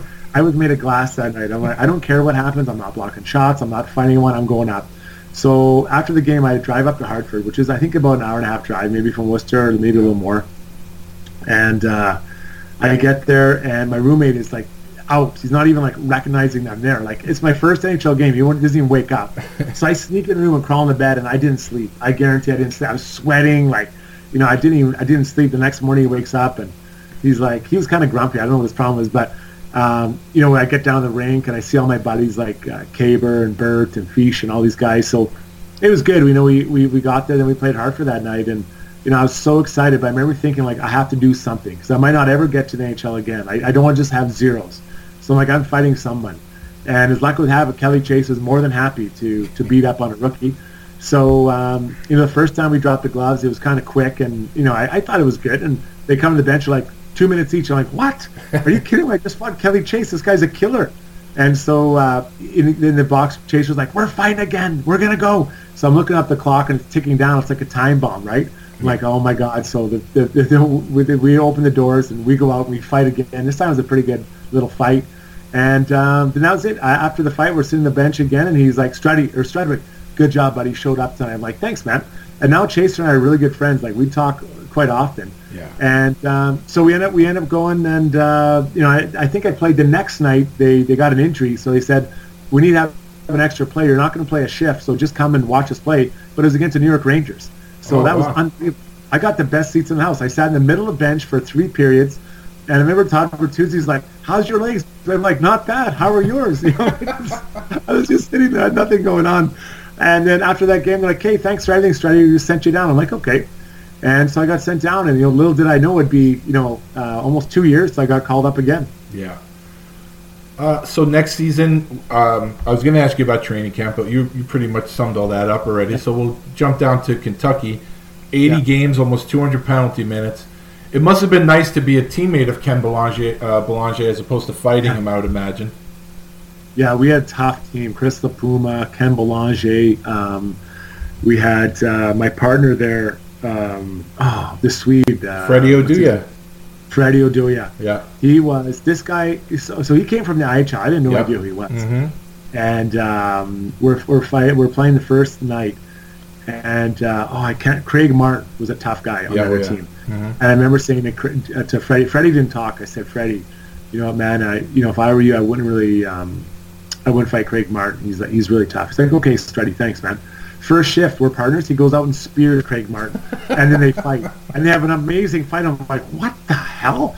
So I, we after the game, like, what happened? He's like, well, I, I heard what you said, but it doesn't mean I have to listen to you. I'm like, okay, fair.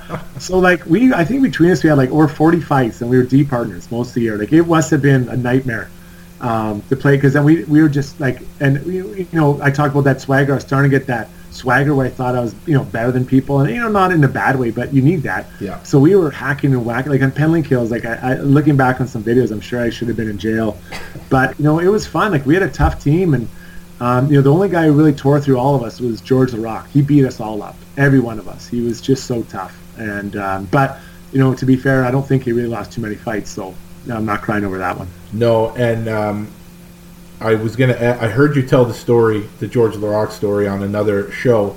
Um, so, would you mind telling uh, my listeners about that story? Yeah, sure. So everyone, everyone um, on our team had kind of been beat up by George Rock. Not kind of, they were. So they're like, Sweaty, you can do. He's got a glass jaw. I'm like, you're right. So I go wheel out there, and there's a face off, and I'm like chirping them. and Ralph uh, Intranuovo, who I hated, huge nose. It's like, Sweaty, you're gonna get killed. I'm like, screw you. I'm gonna kick his ass. So as soon as my gloves hit the ice, George grabs onto me and is pounding. Like I can't even like get my head. I'm, I'm like my head's just turned away, and he's hitting the back of my head. And every now and then I turn around, like, "Are you done?" And he hit me a couple more times. Like, okay, I'll take that as a no. So I turned back around. Finally, he tired out. It was the end of the period, nearly, so we went off the ice, and I had to go put my helmet back on for the next period. I couldn't get it on; it was so tight. I had all these Barney rubbles in the back of my head, so they had to give me a larger size helmet.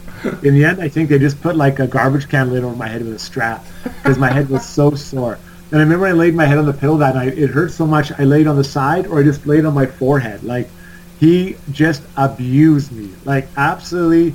It was like me fighting a ten-year-old, like tossing the kid around with nobody's business.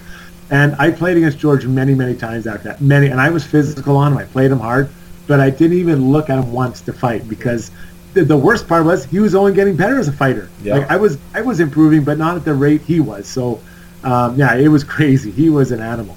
Well, when I uh, I had heard you tell that story, um, and basically what I was doing was I'm, I'm on YouTube, I'm watching stuff, and then I, ha- I break out my old DVDs, and I have a Kentucky DVD from that year. So I actually saw the fight, and I was like, "Well, he's pretty accurate. That's pretty much how it went down." Well, I'm glad it, it matches my description because No. I remember the very negative experience in my life. well, you survived though, you know, and I mean, uh, I mean, he's a he's a tough guy, and uh, you survived and you lived to fight another day. Yeah, you know what's funny? Like so far, I've only talked about all my losses. I must have got a couple wins in there. Well, I, you did. As a matter of fact, that year you had some pretty impressive fights. I'll give you um, Ian McIntyre of Syracuse, uh, yeah. Jeremy Stevenson of Cincinnati, and a, a, big dude named Roger Maxwell. You did very well in those fights. Yeah, yeah. You know what? He started getting better. You know, and I kid around. Like I, you know, like I, I, um, you know, I got enough. I wasn't a, a pure fighter, but I got into enough fights, and uh, you know, you kind of I think a lot of my fights were draws, you know, or maybe slightly decisions one or another. Like it was, it was a rare. I don't think I ever knocked. Oh, I know I never knocked anyone out, and I never got knocked out. Um, you know, and you just kind of, I was big and strong and could kind of defend myself and kind of maybe rough up the other guy without really hurting him. Um, and that was kind of, you know, I was okay with that. Like I, I didn't need to be on rock'em sock'em. I was happy with the way I did it. Um, but I just looked at it as a skill I added because um, I just separated myself from other players. Like there's a lot of Jason Strudwicks. They were, you know, pretty big. They could skate pretty well, decent, decent skills, you know. Um, but I had to add another skill to it, which was to, to fit into that bottom pair in the NHL. You had to be able to protect yourself and your teammates. So I was like, that's a pretty easy one to add if you're willing to do it. And there's some sleepless nights, but it was it was well worth it when I look back on my time in the NHL.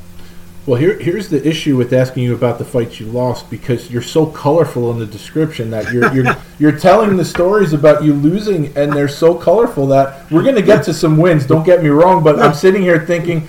Now that you mention it, all the stories I've heard you say over the years are about you know the George Laraque and this other stuff.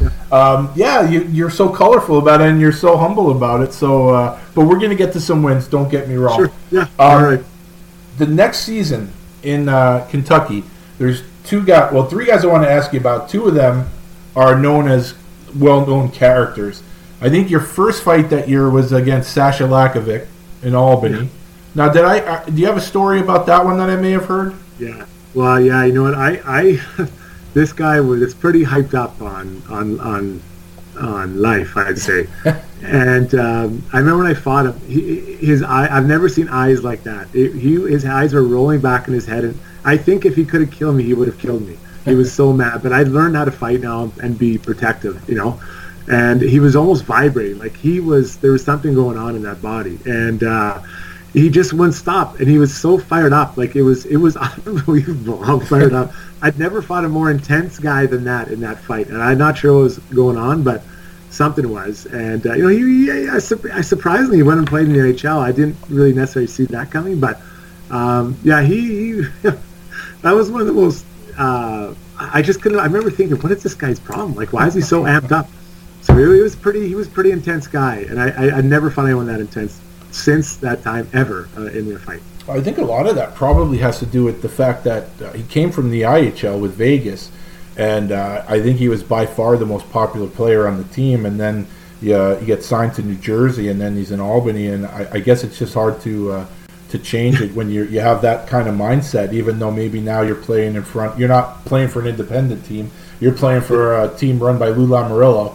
So, uh, but uh, I guess maybe that's part of it. But another guy that you fought twice in one game who really didn't make a mark in uh, he didn't I don't think he ever played in Washington. I know he played in Portland, but then he really became something in the uh, the Quebec League, the LNAH. Is uh, Joel the Animal Theriault? You fought him twice in Portland. Do you remember those? Yes, I do. You know, Joe, what was his name? Joe Theriault. Joel Theriault. You know what's funny is that I, I've been telling that story for years because that was one of the last couple games I played in the, in the minors is when I when I fought him. Yeah. And he was so he was angry too. I yep. don't know what his problem was, and uh, I'd have to look him up because I've often wondered. I, I couldn't remember his name. Yeah. And I remember they were pretty spirited bouts, uh, if I remember correctly, and he was more than happy to to, to, to get going, but. Yeah, that's fine. I honestly I could not. Rem- I thought it was Jody Shelley for a long time. And I asked, I looked it up, and Shelley wasn't. He didn't play there. So right. now I'll, I'll be looking that up. Joe Terry, that's good to know. Yeah. And the animal, that's good. I guess that beats up my repertoire. Another tough guy that I fought. Yeah, Joel Theriault. I think he was probably high on the same life that Lakovic was. Yeah. Okay. Yeah. So, uh, but de- definitely, yeah, I can see that. Just warning you when you put in Joel Theriault's name on YouTube be prepared because there's a lot of stuff on there from that Quebec league. He was absolute, an, I mean, literal animal up there. One of the, I mean, you know about that league, I'm sure you do. Yeah. And he was, he's one of the guys that when you talk about that league, he's one of the guys that gets mentioned because he was an absolute terror up there. So you'll be going down that rabbit hole. Just get ready. Be in a comfortable chair. Good to know. Um, one more guy that you fought uh, in Portland that year, you fought him three times, and two seasons prior to that with Adirondack, you fought him three times. According to the research I've done, I don't know how accurate that is. Is Mark Major? Yeah. Anything personal with him, or uh, there was? Yeah, oh. there was. So he um, he when I when he was with was it with Providence before? He was with Providence, then Adirondack, yeah. then Portland. Yeah, so I think he was a cat, and I, I don't know what it was. He something about that guy just bothered me. You know, I don't know what it was. I didn't. I never even off the ice, but on the ice. He was kind of cocky, and he was a little bit older than me, and we just had something going on. And every time we hook up, we'd fight. And um, you know, they were pretty good fights, and I learned a lot fighting him. He was smart. You know, he wasn't maybe as big as me, but he was a smart fighter. Yeah and um, you know physically I should have been dominating, but like he was so good and such a smart fighter. But yeah, he's I saw I think that was five or six times I fought. I believe it because I honestly we fought a ton, and I remember the last time I fought him in the minors. Um, I thought to myself like I hope I make NHL because I don't want to fight this guy anymore. Like we fought enough. Like he is he was tough and but we just hated each other. And, and I think for a while he had a handlebar mustache. Yep. And I don't like handlebar mustache well, on, on hockey players. So I'd go out of my way after those because I thought it was kind of cocky and they were trying to act tough. Mm-hmm. So those are the kind of guys I want to prove that weren't tough. So I think that's why Major and I had a had a bit of disagreements. Well, I don't think it was a handlebar. I think it was a Fu Manchu. Oh, Fu Manchu. There you go. Right. Yeah, it was a Fu. Right. So he yeah. wasn't like Rollie Fingers. It was uh, it was yeah. definitely yeah. a Fu Manchu. Yeah. So uh, so that season you ended up playing uh, 17 games with the Islanders, um, and you had uh, four fights. So yeah, your first fight was with Jeff Odgers, really good fight. You you fought him a bunch of times in your career, and I don't. Uh, he's another guy. I don't know anyone who doesn't love Jeff Odgers, doesn't respect Jeff Odgers. I mean, the guy, he fights for his teammates. I mean, that's a guy not interested in personal glory. Uh, do you? So we'll, we'll just I'll mention the names to you, and then you can tell me what you remember. After that, you had a toe-to-toe fight with uh, another guy you ran into a few times, Reid Simpson. Uh, your last fight with the Islanders was against a guy Islander fans are way familiar with, Kenny Baumgartner. In between, there was a, a thing with Chris Terry, and he didn't really look interested uh, in fighting you. But out of the four, you had three legitimate tough guys in there. Uh, do you remember those fights? Well, Reid Simpson, I remember really well because like he he was he had just kind of left the minors when I when I went to the NHL, you know, a year or two before, and he was a legend in the minors. How smart a fighter he was. Yeah. So I wanted to fight him because I had to find out if like if he if I could fight him, yeah. I knew I could handle myself with most guys, like not the big guys, but most guys I could handle. Yeah. So when I fought him and did well, I was really happy. Like I was like, okay, this is good. Um, you know, Kenny Baumgartner, I'd watched him beat up guys for years. Yep. So when he, I could tell he wanted, he like he was at Boston. I could tell he wanted to fight. Like he, you know, when, when you're an older guy, you kind of want to put the young guys in their place, and I get it. Yeah. But I could tell in warm up he he wanted some. So I'm like, okay. So he ran me at the blue, and I knocked him down. And as soon as I hit him, I knew he was going to want to fight. And you know, that fight I like to have back. Like I was, I think I was a little bit intimidated. And Kenny gave me a, you know, he, he didn't destroy me, but he, he, he took the fight for sure. But you know, five years later would have been a different story mm-hmm. for sure. Um, and then, but Jeff Odgers, you know, I don't remember that specific fight, but I remember um, the last time I fought him, uh, he was in Atlanta, I think, and uh, um, he said to me, "We're in the penalty, and we fought like I think we fought three, four, five times, something like that." And he, we're in the penalty box. He goes, "Strutty." He goes, "I'm retiring. Who are you gonna fight after me?" I'm like, "Like I'm glad you're retiring. I don't want to fight you anymore." And we are both kind of laughing because it seemed like either he would come out to get me or I'd come get him because our team was up or down. You know, yeah. It was rarely a fight where we're just like, uh, "Oh, let's just fight." You know what I mean? Like it was always like we're trying to shift the momentum. So he was comfortable fighting me, and I was comfortable fighting him. So I I run into, I saw him every now and then, and I I really like Audrey. He's a great guy, but yeah. I'll never forget that.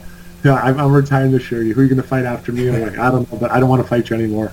and, and I want everyone to know that even though I lumped these four fights together, while you're fighting these guys, but you weren't up this whole time. This was you were you were up with the Islanders. You were going down to Kentucky. You were coming back up. You were going down. Yeah. So it wasn't like you had a block of games with the Islanders. You were still on that shuttle back and forth. And then every time you came up, it seemed like you had someone to dance with. So I just want to point out that it wasn't that you had a secure spot on the team, but every time you you were up, you did your job. So. Uh, so I just want to say, uh, you know, compliments to you. I didn't want to give people the wrong idea. You're, you're going from the buses to the island and everything, and yeah. just the fact that you did that, you know, just uh, it it says a lot about your heart and everything like that. Yeah. So, you know.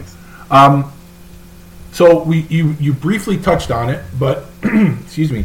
So tell me what happens. Uh, you're having the conversation with Mike, and he tells you that um, you're traded to Vancouver for Gino Odjick, and then you're playing them 36 hours later, or whatever it was. So can you take me from the time you had the discussion with Mike until say the morning of the game? Yeah. Well, what happened was that after I got tr- after I got known that, that I was been traded, I was we literally I was with the Islanders. We fly into Vancouver to play Vancouver, and now I get traded to Vancouver, and Gino comes to Island. So we're in my hotel, and my phone rings. You've been traded. Okay, great. Mike Keenan calls, says be downstairs in the lobby in five minutes. Someone's picking me up for a press conference. So I, I didn't have much stuff. I just had like a couple, a bag, because we were on like a you know week road trip. I go down to the lobby. This guy picks me up, takes me to the rink, and as I'm walking out or walking in, Gino Odjick's walking out, and he's not happy. Like I get it. He was a long time Canuck, and Yeah. I, I get it. All those things. So anyways, the first question I one of the first questions I get when I get into my media scrum, they're like, "Well, Gino's not happy. Got he says he doesn't mind getting traded. He just didn't like getting traded for nobody." And I was like, "What? What'd you say?" And so, you know, right there, I decided I was going to fight him. Like I was like, "This is happening. I don't care." Like, um, so we, you know, I kind of chased him around a little bit, and not that he was scared. Let's get that clear. Um, but I, I don't think he, he wanted to fight on his terms, and we dropped the gloves eventually. And you know, he's holding on to my right hand, and I'm like, "What's he doing? Why is he doing this?" And I'm like, "I'm kind of winning this right now." And all of a sudden, as soon as I figured out he's tiring me out, he let go and hit me a couple times, and down I went.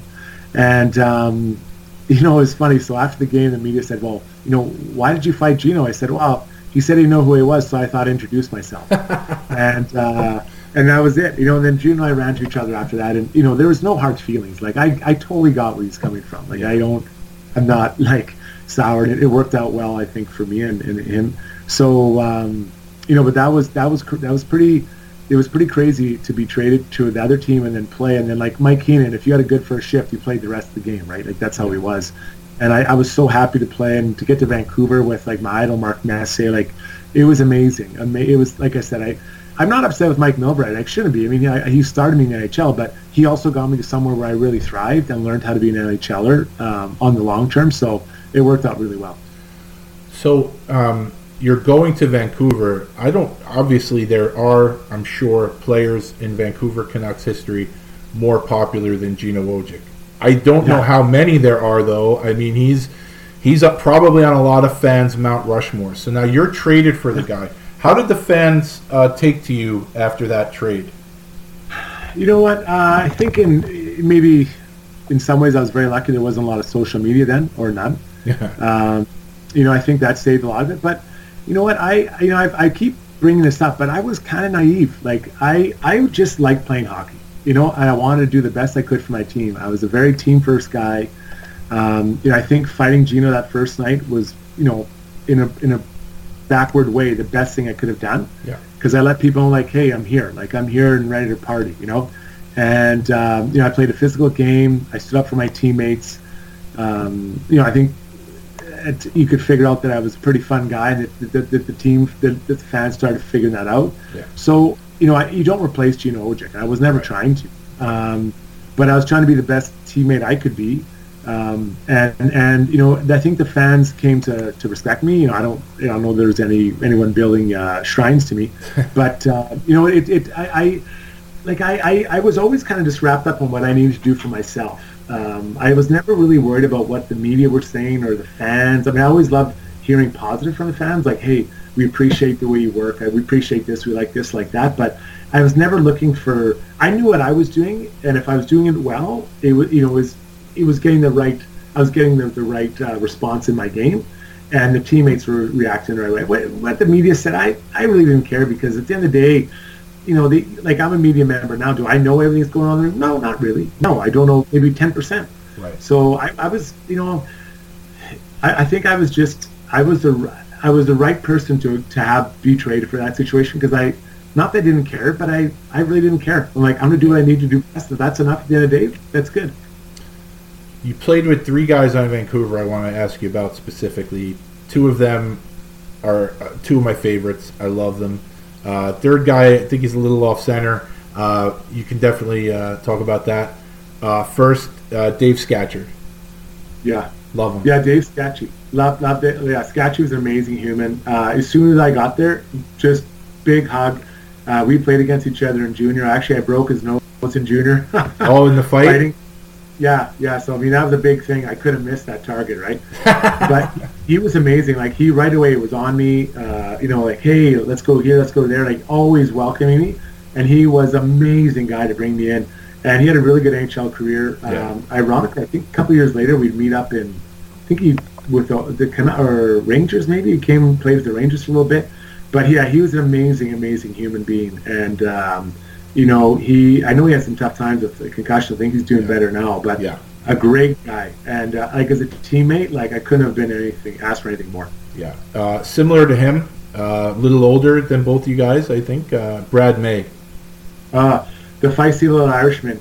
So the night, like when we got traded, I got traded for Gino. Like he, he told me, he's like, I had no idea who you were. I'm like, yeah, okay, whatever.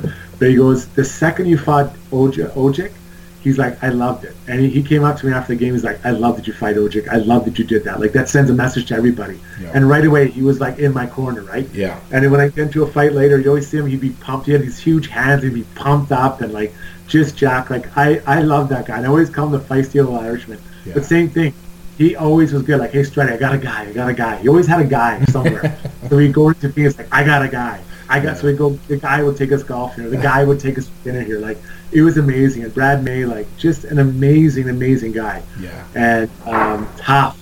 Yeah. That like it's so funny though. He until he t- is is uh, until his skates touch the ice, he's the nicest guy. As soon as his ta- skates touch the ice, he turned into like a, a, a nightmare. Yeah. Then he just stepped off the ice and he'd be just Brad May again. Like he was an amazing human. Yeah, no question. Uh, I mean, I, I love him. I, I love him as a player. He's an even better person. So uh, I knew you'd have nothing but good things to say about him. Yeah.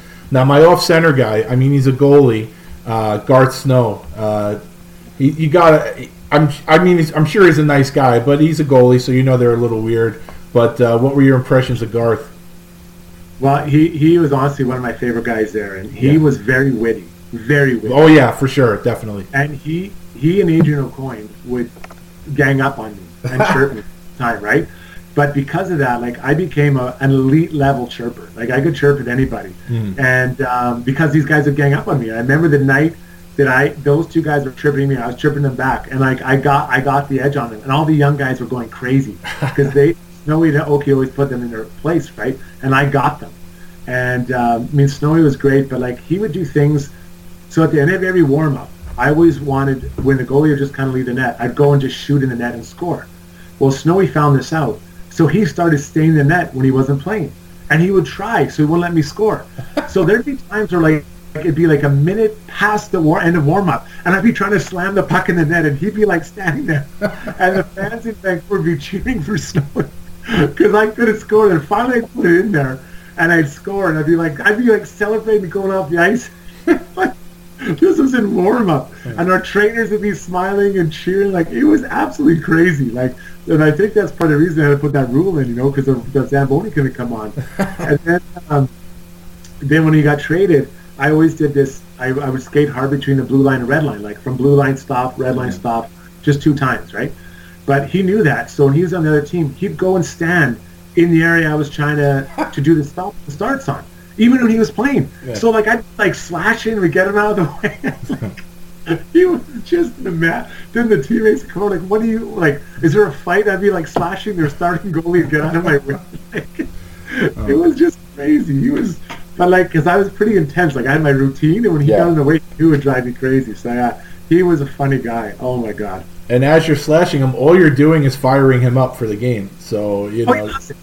He was looking for a response, right? But then Yeah. he'd also be indirectly find me up, right? Mhm. And, and like when, you know those nights that I look back when I when I couldn't score in a warm up, were probably I had some really good games because I was so dialed in just trying to score on this guy, you know. And, but I remember one time I finally scored. It had to be 30, 40 seconds past warm up, and the trainers high fiving me. The fans are cheering. It's like, the game hasn't even started yet. oh my god.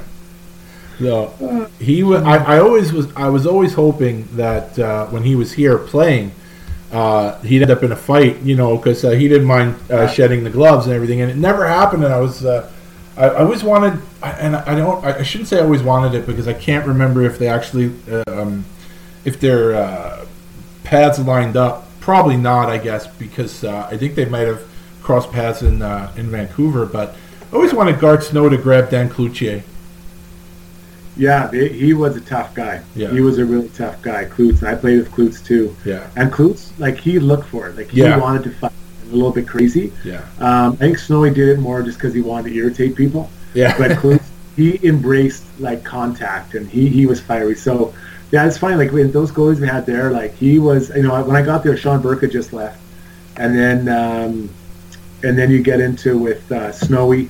Uh, Kevin Weeks wasn't really. He kind of more stayed in his net, but Dan Cloutier was very very fiery. Yeah. and he definitely wanted to feel the give guys the pain. Well, it's funny because there was um, an incident here, Islander Ranger incident, where uh, I don't know if you've ever seen it on YouTube, where Kluche, you know, he kind of you know beats on Tommy Salo a little bit, and then Yeah. Oh, yeah. so the Ranger fans, you know, I mean, you know this, you played there. They're not that bright, but uh, you know, they always talk about how oh, Kluche challenged the bench, nobody wanted to fight, and I go, watch the video again. If you want to challenge the bench, you do what John Wensink did. You stand in front of the bench and you don't move.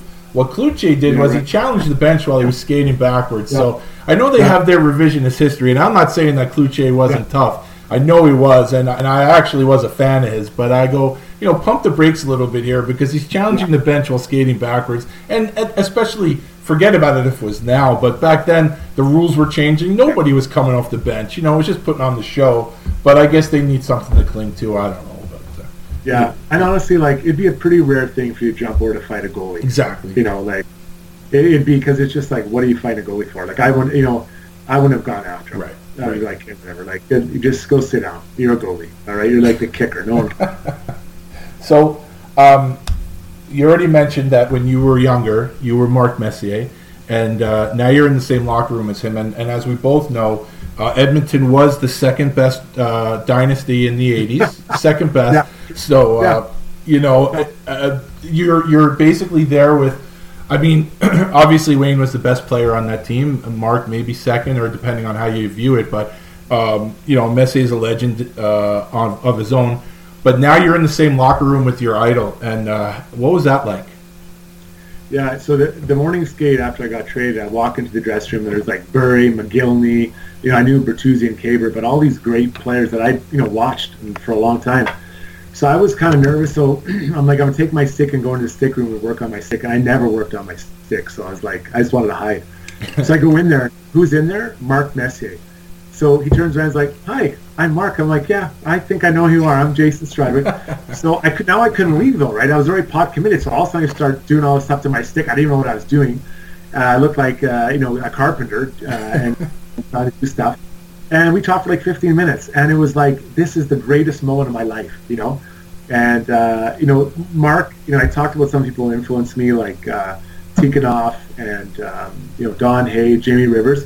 Well, Mark Messier, he, you know, he, he taught me a lot about how to be a, a, a pro and how to treat people. And you know, Mark Messier, when he walked into a room, you knew he was there. He looked people in the eye. He remembered your name. He said hello to people when he walked into uh, arenas, uh, trainers he looked after. Like he did all those things right. And what I loved most about Mess is that he never, if he made a good play, yeah, that was good. If he made a bad play, no problem. Like he never, you know, you see guys go crazy, slam their sticks on the ice, not Mess, just calm. And I always felt like when he was on the bench, everything was going to be okay because Mess was there, right? Not that he was going to go and score a hat. He was just there. He was calming things down. And my last year in the NHL, we, we had a player on our team named Tom Gilbert, and um, he was my roommate. And we, I don't know even how it came up. We were talking about. He goes, you know, Strutty, I know you don't play as much as you used to, but he goes, I love when you're on the bench because everything just feels better when you're there. And I thought, you know, that's the nicest compliment someone could say to me because that's how I felt about my idol. You know, Yeah. and, and again, I wasn't going to go score a hat trick, but like just the way he he carried himself and spoke and handled crazy situations when everyone else was losing his mind. Mess, you know, he lost his mind sometimes, but he was calm and like I just love that, and I try to bring that to my play, but I also try to bring that to the kids I coach now. So I'm on the bench, I'm not losing my mind, I'm calm. Like if I can't stay calm, how can I expect my players to stay calm? Right, right. Well, no, that's that's tremendous. Um, you know, like I said, I, and I just want to make sure you heard that I did say they were the second best dynasty. Yeah, in the all I heard you. You're okay. I just want to make sure. It. Yeah. Uh, and actually, it's funny you say that about when a legend introduces themselves to you because Uh, I don't know. I, I hope they're inviting you. The Islanders do an alumni weekend every year now, and um, a couple years ago, uh, I went after the game. I went back to the hotel, you know, see Mick and Mike MacWilliam and stuff, and it's at the you know at the bar and everything. And who comes up to me? Hi, hey, what's your name? Joe. Hey, Joe, how you doing? I'm Bob Nystrom. I'm like, uh, yeah, I know who you are. I'm like, yeah, I know, I know who you are. You're my hero. So, uh, so that was cool. But it's it's nice when you meet someone that has, from afar anyway, influenced your life or your career, and, and they're just humble about it. It it really, to me, it just makes it that more that much more special when you meet a Mark Messier and he goes, hi, I'm Mark, and if I meet a Bob Nystrom and he goes, "Hi, I'm Bob Nystrom," it just yeah. there, when there's no ego around it, I think it just makes it that much more special.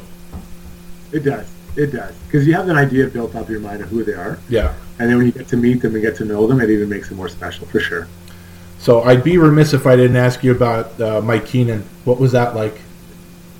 You know what? He was really good. I have to admit, like I, I really liked him. Um, you know, I don't know that I became a, a lot better hockey player because right. of him. Like he didn't really believe in praxis too much, and at my point in my career wasn't right. But he definitely understood how I had to play, and uh, you know I had to be on my toes. And he said the first shift's your most important shift every game, mm-hmm. and he was right. You know, like I, I after I got that message from every game I felt I had a good first shift, I'd have a good game, right? Um, and he was great. Like I, I honestly have nothing but bad things now. I was only with him for what, like 40 games, 50 games, something mm-hmm. so it wasn't a ton. But um, though, you know, I will say this: that after every fight I had, I'd go to the sit in the pound box, come back, and you know, I'd be sitting on the bench, and all of a sudden I'd get a little tap on the shoulder, yeah. and that's all. And he'd go back. He appreciated it, right? Yeah. And I can't tell you how much as a player that means to me when my coach did that. Yeah. Now again, I wasn't Bob Probert. I wasn't fighting a thousand times, but just just to be recognized that and to give a little tap and Mess was the same way. Like Mess was amazing. Like yeah. he he'd be he'd be like if I was tired, he'd be like, "Hey, are you a little tired?" Because you know he knew I was going to fight. I'm like, "Yeah, I could use a breather." And he'd just go and talk to the linesman or something. And he'd look over at me, I'd give him a wink. Then he'd go back in the draw and drop, and I'd fight. You know, like I, I just I yeah. can't tell you how much that meant to me. That he recognized that I wasn't just a piece of meat. You know, and not that other guys didn't, but I think a lot of them didn't think about it. Yeah. So for for Mess and Mike Keenan, I you know, I have nothing but good things to say for him. He traded for me. And well, well, how can I be upset? I went to play in Vancouver for almost five years. Yeah. Um, so a weird situation at the end of that season. Uh, Vancouver season then. Now you go back to the American League to play in the playoffs, but you're going to play for a team that you had never played for before. You're going down to Syracuse. You never played for them because when uh, earlier in the year you're in Kentucky with the Islanders. Now you get traded to Vancouver. So was that a little weird going to play for a team in the playoffs that you had never played for? Yeah, it was. So, you know, just think that year I'd spent, I had a place in Kentucky. So I was there for two, three months. Then I went to Long Island. I was in the hotel for two and a half months. I moved into my, with Bryan Berard and those guys for like a week, and I got traded. Yeah. And then I went to Vancouver and stayed in a hotel for like two, two months or whatever it was. Maybe a month and a half, whatever it was, doesn't matter. And then I get sent down to Syracuse. I'm in like another hotel. Yeah. Like I'm not gonna lie, like I my my priority of winning wasn't really that high in that that series. Yeah. And I get down there, I'm like, oh my god, and I was I was just I was tired, like I was emotionally tired. Um, you know, I faked it and I, I played hard and all that stuff. But I think when I got down there, we were already a couple of games in the series, maybe already. Okay. And um, and I ended up I ended up playing, and you know it was fine. But we I th- thought we actually had a pretty good team, but we didn't we weren't able to get it done. Yeah. Um, so I'm not gonna lie, man. When the when that ended, yeah. I just got my stuff. I had to fly back to Kentucky. Then the stuff I had in Long Island, I think Berard like sent it down there. I got all my stuff, got a U-Haul trailer, and I drove home all the way from um, all the way from Kentucky. And I was so happy to get home. And I remember I, I stayed with my mom and dad. Uh, I think I ended up buying a little townhouse that summer, but I was so happy to get home and just be in one house and like just it was, and I know it sounds like spoiled, but like when you're in, I was four different teams in one year. Yeah. And now two of them were in NHL, so I'm not complaining. I, I know I made good money, but I was just like, I was so happy for it to end. And I think like, but within a week, I was boom. I was working out again, feeling good because I was so excited about next season. Yeah.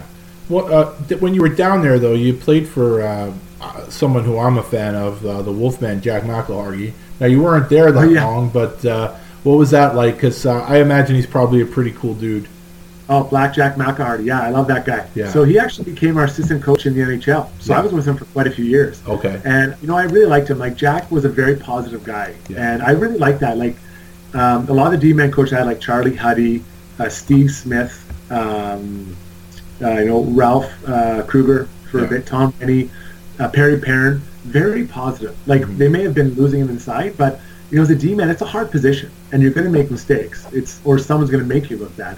So to have someone who's very positive on the bench, I really like that. So yeah, as a coach, Jack was good, and as assistant coach, I loved him because he was very positive and just kind of built you up, right? And I, again, I now I take a little bit from everyone. When I'm coaching kids, I'm always trying to be positive and build them up. We they know when they make a mistake, or they should know. Yeah. So you try to build them up so they know how to make a better play next time. Now we're going to talk about some of your fights from the next season because uh, I think this season you had some some really really good, good ones. Yeah. Um, do you remember the fight you had with Mark Tinordi in Vancouver? Yeah, it was kind of my first fight that year, and it was late. It Yeah. took me a while to get into a fight. I'm like, I got to get into a fight. Like, this is crazy. And I love Mark Tinordi as a Yeah. player. I loved him. Yeah. Like, he was one of my favorite players. And I don't even know what his nickname was, but I called him the Tin Man. I think that was his nickname. Was it? Yeah, Yeah. So before the game, I'm like, I'm going to fight the Tin Man tonight. And um, I, and he was huge, but it's not because I wanted to hurt him. It's just because it was like I wanted to be him, right? Yeah.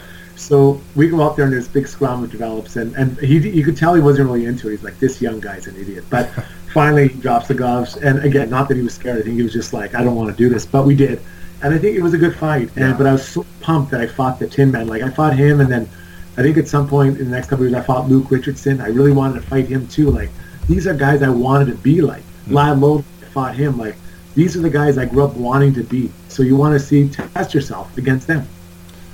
I don't know if you wanted to be him, but you had a, an amazing toe to toe fight against Cam Russell when he was at the Avalanche. Do you remember that one? Yeah, he was a tough guy. Yeah. yeah. You know, I fought him a couple times uh, over my career. He was tough, and um, I think we were kind of similar. Like we didn't like to take crap from guys. Yeah. felt like someone's getting up on you.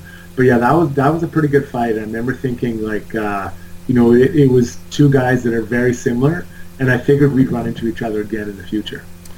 You also fought your buddy Shane Doan uh, when he was with Phoenix. What was that about? You remember that situation? Yeah. So what happened? We were playing in Vancouver, and his mother and father came down to watch the game, and um, I, w- I, you know, I was trying to establish myself as a physical player. So Shane Doan told me that game I was running all, you know, running around and hitting guys, and um, their coach um, Schoenfeld came down the bench to him and his bister and said, "Guys, you're going to play against this guy for the next ten years. Do you want to take his shit now, or do you want to deal with it forever?" and so the next shift, Shane Doan said, "I came out there and fought you." so I always bug him that my hands are still sore. I can't play the piano properly because I beat him up so bad. Uh, but it was so weird. Like we were, we lived against across from each other in junior for two years. Like we we we still talk. We text all the time. Yeah. And uh, but at the time, like you know, you just want to beat your buddy. And so that was a that was a really good fight actually. And you know, Donor was tough. Yeah, oh, yeah. goal scorer, I could fight. Yep. Um, it was a good fight, but I, I, I definitely destroyed him, and you can tell him I said that too. Well, I, I've never had the pleasure of meeting him, but uh, I, I don't. Is he on Twitter? Do, if he's on Twitter, I follow him, and if I follow him, I'm, I might just let him know when this drops on Monday Yeah. that maybe he should Yeah, listen to it. Sure. Excellent. Yeah, yeah, yeah, yeah. Um, you later that season at Madison Square Garden, you had a marathon fight with Chris Tamer. Do you remember that fight? Yeah, I do. I you know what that one was because um, um, we got down and it was like Mess was going home, so I'm like, I'm gonna fight. And Tamer was another guy I kind of wanted to emulate, right? Yeah. And um, you know, we, we Madison Square Garden. I think that was my first time playing there, so I was like, I was nervous. I mean, it's a special place. I love that place. I love the Garden. Even as a visitor, you just want to put a show on. So I got in there and I was like, yeah, let's do this. And um, it was a long one. And I remember, th- like, I don't know, I don't remember if he, it took me a while to get going. I don't know if it was him or if it was me, but eventually I think I did get going. But it was it was a good fight, and he's a big, strong guy too. And you were fired up after the fight. You know, you, you a lot of times, most of your fights afterward, you were, you didn't really react a certain way, but there were a couple, and that was one of them where you kind of pumped your fist or something. You could tell, like at the end of the fight, you were kind of fired up. Yeah. Well, you know what? It's true. I try to be really calm after fights. I, I remember this guy that um, I watched um, when I got to Kamloops. I'd watched some of his fight. I think his name was Jeff Watchhorn. I think if I remember. And this guy was tough. But when he started, you know, you see guys squaring off, their hands are all over the place, and he was just calm. And then we'd fight, and then after he just be calm as well. Mm-hmm. And I just I I wanted to make it act like and I and I was very calm. I think that one in Terry and I was pretty young, so I think I reacted. Mm-hmm. But other than that, I just wanted my teammates and other team to think that like for me it was just like I just wrote a letter. Like I just Yeah. I just did something and I just walked out. And then they're like, My God, this guy's not upset or happy. Like and you never change your demeanor when you when you're going off the ice. And I tried to do it because I want to be really cool and just keep my team calm. And if I win, they're like, this guy's not even fired up. And it's like, 'cause you act like you're supposed to beat the guy up. And if you lose, you're calm when you won, so no one knows the difference. And I think that's a better approach to take um, for fighting. And I, that was one I really liked. I just, I was like, yeah, I just did it. Like, I just beat your guy up or I just lost. I don't care. Just skating off like it was nothing. Well, it's always good to beat a guy wearing the Ranger uniform. I mean, not necessarily when you were there, but it's uh, it's not bad Yeah. when you see a Ranger get, get beat up. No, Tamer was Yeah, a tough sure. guy. Yeah. He's a tough guy. So, so I, I, I'm going to kind of put you on the spot here, um, and then I'm going to ha- I'm to ask you to change my mind.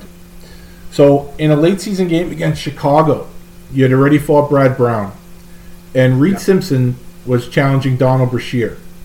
And Donald didn't fight him for whatever reason, and you stepped in for Donald and had a really good long fight with Simpson. Now, f- amongst fight nerds like myself, there's Yeah. there's no middle ground with Donald. You you love the guy, you, you think he's an absolute killer, or Yeah. he's the most frustrating guy ever because you know what he's capable of. You know that when he decides to throw them, he's going to put a guy into next week. But if he doesn't decide to throw him, he's going to hug them to death. Okay, so Yeah. I'm sort of in the middle. I, I don't have anything against him. I, as a fan, I wish he would have opened up a little bit more. And I'll be honest with you, I think um, in that situation, now I don't know if he had if his hands were messed up, if he was sore or whatever. Jason Strudwick is not should not be jumping in against Reid Simpson to fight a fight for Donald Brashear. What do you think? Yeah, no, 100% I should be. This is what happens. So when I play with Donald Brashear, um, when we play a team that had some really tough guys, let's take Washington. So they had Chris Simon, Yeah. and they had Craig Berube and Brendan Witt. Brash would come over. He's like, Struddy, if there's a problem with Chris Simon, I've got it. If there's a problem with the other two guys, you guys, you got it. No problem. Like, I'll be happy to fight Berube or Brendan Witt. I'm not looking to fight Chris Simon, you know? Or we find Col- we play Colorado. If there's a problem with Scott Parker, I'll deal with it. If there's a problem with Dingman or Rogers, you deal with it. I'm like, no problem. I can do it. So when he go into play um, Chicago and Brash, and Probert was there at that time, and Brash was pretty good against Probert. Yeah. Um, and he didn't have to tell me. I knew that he was going to take care of Probert. He didn't have to tell me that one. So I'm like, I'll take care of the rest of the guys. But I also felt that, like, for a guy that fight as much as, much as Brash, he didn't have to fight all those fights. Like, yeah, you know what, Reid Simpson, you want to get a shot at uh, Brash? Okay, fine. You're gonna have to beat me up.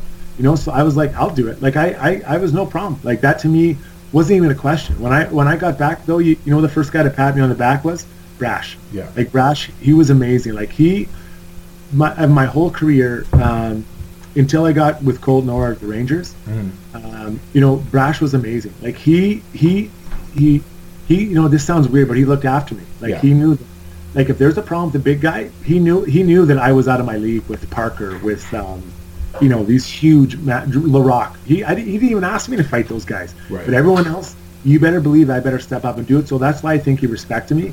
I had an unbelievable relationship with that guy, and uh, in that situation, I was more than happy to do it for him because you know what? That it wasn't just it, wa- it wasn't just me fighting for him; it was the whole team taking a fight for Brash, so he could have. You know, I think he fought Probert that game, um, if I remember. But either way, he, he he didn't need to fight that fight. I fought it, and I took it on behalf of all of our teammates because Brash protected us so much at other time. All right, I'll accept that. And the reason why I I accept it is because, like, you're a player. Like to me, it's funny. Yeah. Like on Twitter now, when when uh, I guess these young people, whatever, when they think they know everything, and I, I see them shit talking players and stuff, it makes me Yeah. laugh because how do you shit talk a guy who's done it? You know, and uh, you know, I think my biggest thing with Brashear is probably more frustration than anything because I know how good he was, and I would love a lot of those fights he had where he just ended up with the death grip and the seatbelt and everything. I'm like, just open up. I want to see it. I want to see it.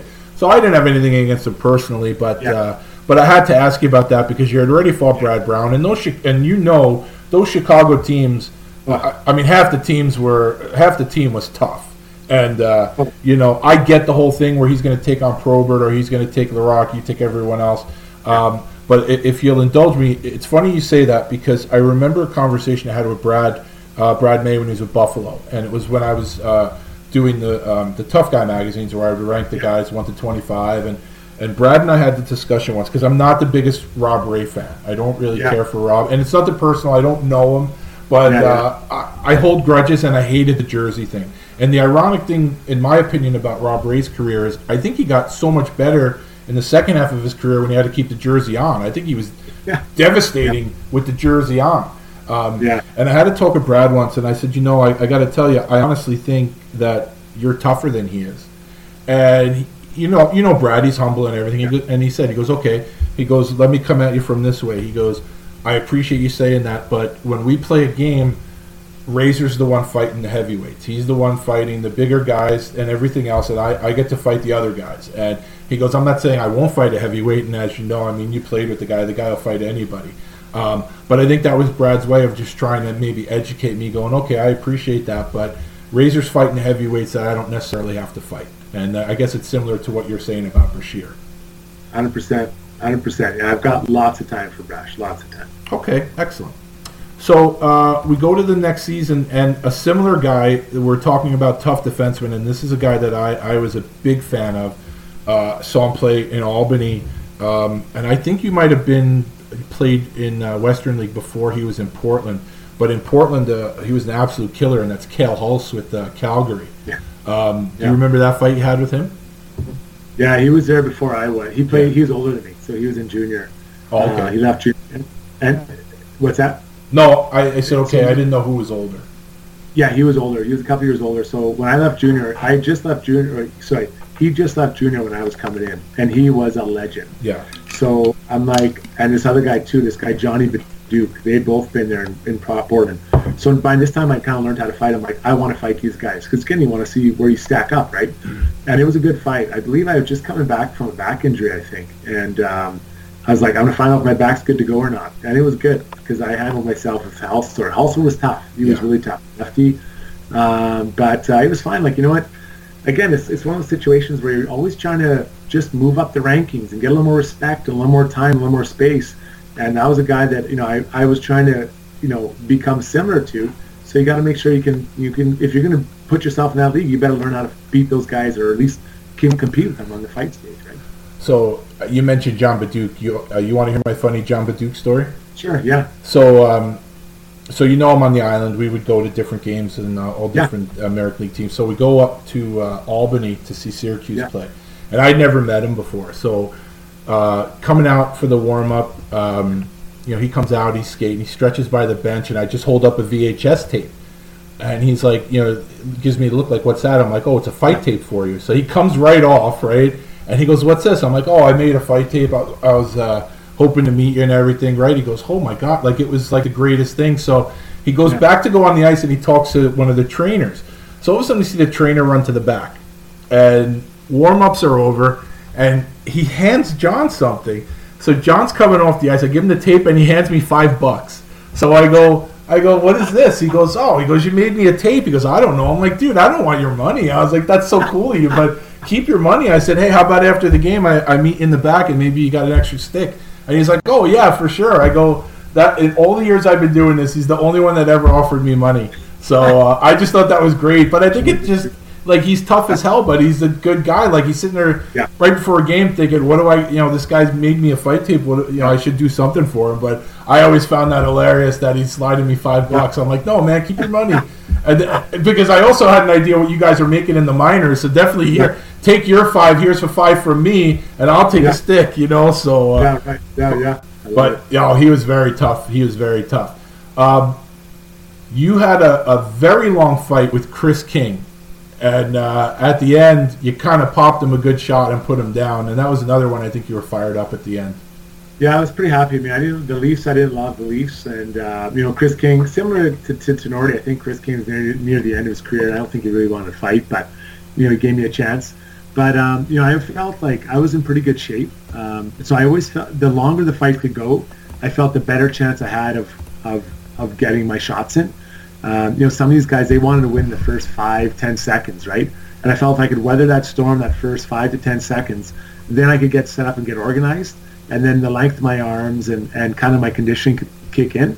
And that was kind of my technique. And uh, the guys who figured out, they tried to put me down and right away. And, you know, sometimes it worked. But um, for me, that was the best way. And with Kinger, it just went long enough. And eventually I got my shot in and, you know, I, I, I took him down. But, you know, again, another, like, it's, it's, and I knew when I got older, like, you got to fight some of these young kids because how older guys give you a chance when you're coming through. Now, I mentioned him before, and you made you had a reaction like, oh, like I think it's the reaction everyone has when I mentioned the name Ryan VandenBussche because how tough he was. Yeah. And uh, you had a really good fight with him this season, and I think total in your career you fought him four or five times. Yeah. That guy's a handful. What's it like fighting uh, Vandy? Yeah, you know what? For a little guy, he's got really long arms, you know, and um, he was relentless. Like he, I, I played, we played with each other for a couple of years, and we never fought with each other after. So before that, that meant we fought like w- once a year for like four or five years for sure. And long arms, um, swinging from the boots. He was trying to pick bricks up by his ankles to, to put you down. Yeah. And you know, again, there was another situation with him that I felt if I could kind of just weather that first two or three hard punches he was throwing, he would kind of, you know, just it, it would give me a chance to get into the fight because I didn't throw hard enough that I could put a guy down in the first two punches. But if I could wear him down and get him tired, that's when I could kind of take over. And so, if you, you know, when I think back to those fights, the, the shorter ones are better for him, and the longer ones are better for me. Um, and we were both happy when we went to Chicago. He was so happy. He's like, and so was I. I'm like, thank God we don't have to fight each other anymore. and we still text all the time too. Like we talk a lot and uh, we laugh about it. But you know, those are one of the things. Like you, you know, you kind of figure out, you know, different guys and the guys that you can fight. And you know, both of us knew we probably weren't going to hurt, get hurt much fighting each other. So, Yeah. you know, it's a pretty good fight to take because it was, you know, you get kind of get comfortable a little bit. I think as a defenseman, um, and especially if you're in the Western Conference, you play the Western teams more, Eastern Conference, obviously. Um, one guy, it seemed like that you took some enjoyment. Maybe I don't know. Did you enjoy playing against Jeff Friesen? It seemed like you enjoyed driving him crazy. You know what? He he was so fast. I think I was just trying to chirp him, slow him down. he he was he was fast, and uh, you know I tried to. For those really fast guys like him, I tried to get in their way and slow them down a bit, Yeah. and without taking penalties, it was tough because he was really, you know, people that saw him towards the end of his career might not know, but he was a super fast skater, Yeah. and you know, trying to get his way to slow him down, and sometimes you had to be a little dirty to do that. Um, so we're an hour and 40 minutes in, and I'm finally getting to the question. Do you remember your first NHL goal? Yeah, yeah, I do. It took a long time. It took about yeah, a long time. You know, it's funny. I, I, you know, I've, I've shared this before, and my kids bug me all the time uh, about not scoring. I say, you know what? I, I didn't like. I, I, I, I'm not gonna lie. I like scoring goals, but I, I just it wasn't in me. Like it was. I wasn't. I'm not programmed to think I have to score all the time. Right. I, I wanted to be hard nosed and, and play good defense and like make other people not score. That was kind of my joy. So you know, when I did finally get it though, I remember I um, it was on I think Stefan set and I didn't even see the puck go in the net. I just got and shot it from the slot. The puck, I think I caught it, put it down, and shot it in the net.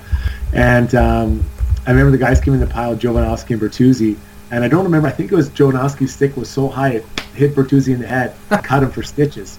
So these two were arguing, and I was so happy. Like I was like, "Yes, we scored!" And then uh, I think it was a one-one tie actually. Then after the game, um, the guys took me out for dinner. We went to uh, there wasn't much open. I, I know it was in L.A., but we went to this um, deli, and the guys bought me like a deli, like an omelet for my big goal. I didn't care. I was so happy. Like, you know, just scoring your first goal is fantastic, and you know you start to wonder if it's ever going to come. Well- and I hit some posts and stuff, but finally goes in there, and you know to do it in L.A. was pretty cool too, and a, a nice building. Well, I know you weren't programmed to score goals and whatever else you say, Yeah. but you have 13 more NHL goals than probably 96% of human Yeah. uh, human beings. So that's something to say, man. 13 NHL goals is nothing to sneeze at. So Yeah, no, I know I'm, pr- I'm proud of it, but like I said, I just, you know, I never like I, I, I remember them. Not, I think I remember most of them at least, and it's you know, it just it's cool. And you know, maybe I should have tried a little harder to score goals, but I didn't really, I never really was like into it. You know, I never really, it wasn't really my thing. So Yeah. when it went in, it was great, but if I didn't, too bad. uh, next season, there's one fight in particular I want to ask you about. It was a toe-to-toe beauty against one of my favorites, uh, Jimmy Cummins of uh, Anaheim. You remember that one? Yeah, we had some good fights, Jimmy Yeah. and I, and um, you know we got to know each other a little bit off the ice. From you know we frequented the same establishments a couple times. Yeah. And uh, but it was hard. Like you know, I really felt sometimes when the game wasn't started off well for our team that I had to do something to kind of get us going. Um, or if I didn't have it, really feel like I had that, that night to try to get my energy going, I'd go get in the fight. And Jimmy, we, we, we would stand in there pretty well. And again, you know, he was a guy I wasn't too worried to be knocked out with. You know, like it wasn't like it was Joey Kocur. So I felt we could both stand in there, and I wasn't going to hurt him, that's for sure. So we could hang in there and, and do kind of what we did and look good, and people fired up, and you know, it was it was good. Like there was really no, you know, ill will in either either of us. I think it's fine. Well, definitely, if you haven't seen him, I would definitely, when you're looking at the Joel Theriault stuff on YouTube, I don't know if you've ever seen a couple of fights that uh, Jimmy had with Chris Murray, uh, but if you haven't oh, yeah. seen those, I would definitely look up those. Those were uh, fantastic. Um, the following season in Vancouver, so you played with Mess, he's a legend, but yeah. that season saw the return of a one of Van- a Vancouver legend, Canuck legend, Trevor Linden. So when Trevor Linden comes back, um, what what's that whole experience like throughout the organization? Well, I mean, he was a legend there, complete legend, and so you know, they, they, they, you know, Brian Burke did a hell of a job with that team. He he built that thing up, you know, between the Sedins and um, you know, Mike Keenan started with getting uh, McCabe and Bertuzzi. Uh, you know, some of these other trades that happened that brought guys in, it really helped. Um, it was huge, and you know, to get uh, Trevor Linden to come home and you know maybe a different role than he was used to. He wasn't you know that top line player, but he was a guy that was well known in the community, a good leader, and uh, you know I played with him a little bit on Long Island, so it was nice to know him there. And then he comes there and goes joins this team. I thought it was fantastic, you know, and and you could just tell that they're building something special there. Um, and that's why when you know when when I left, when they, what happened was Brian Burke came to me at the end of the year, my last year, and said, "Listen, we're not going to qualify you, but we'll resign you at whatever it was, like 500." um, and we want you back. If not, uh, please go and look somewhere else. Um, so you know, he gave me a week after free agency started because then we're going to sign someone else. So that's when I signed the Blackhawks, and I called him and said, "Listen, I'm, I'm moving on just to get more opportunities." Like I get it, and he goes, "Thanks for everything, and maybe we'll catch up with you down the road." I'm like, all right. And so it was hard to leave because I knew that team was going the right direction. Uh, and unfortunately, I was getting pushed out. But that's that's kind of the way it goes for a guy like me, right? You're, a five, six, seven defensemen, uh, you know, they're like, oh my God, we got to wrap up Strutted for 10 years, you know. You just kind of you deal with it and move on and uh, move on to what you hope will be a better opportunity. Was Chicago the only team that uh, was? I doubt they were the only team that was interested, but were no, they, they the team that showed the most interest? Um, no, everyone's kind of the same. There's about four or five teams that all made me offers, and I was like, okay, where can I go and play that's going to give me the best chance, um, you know, t- to play? And I'm not gonna lie, I like City of Chicago, and I also like Brian Sutter. I yeah. thought like those are two things. Like I think Brian Sutter, I was his type of player. Yeah. So you know, it, was, it kind of comes down to you go through with your agent trying to figure out where it's gonna be the best opportunity. I went there, and you know, it, it went. I thought it, it, went okay. Those two years weren't great. Like the team wasn't great, but it, it I'd say it was on ice. It was okay. I met my wife there, which was really nice. Yeah. Uh, but it went okay. I'd say the, the, the Blackhawks time was okay. Um, then we had the lockout, uh, but it, it, was it was pretty good. Going to the Rangers was the best thing I could have done for sure. Uh, but the, like for free agency decisions, at least up to that point. Uh, but then, uh, but the Chicago was okay. I wouldn't say it was good. It was okay. I think that, excuse me. I mean, everybody knows what your style is, but it yeah. seemed like when you played against Chicago, and maybe it was a product of your style against the style that they played. You were always in the middle of something.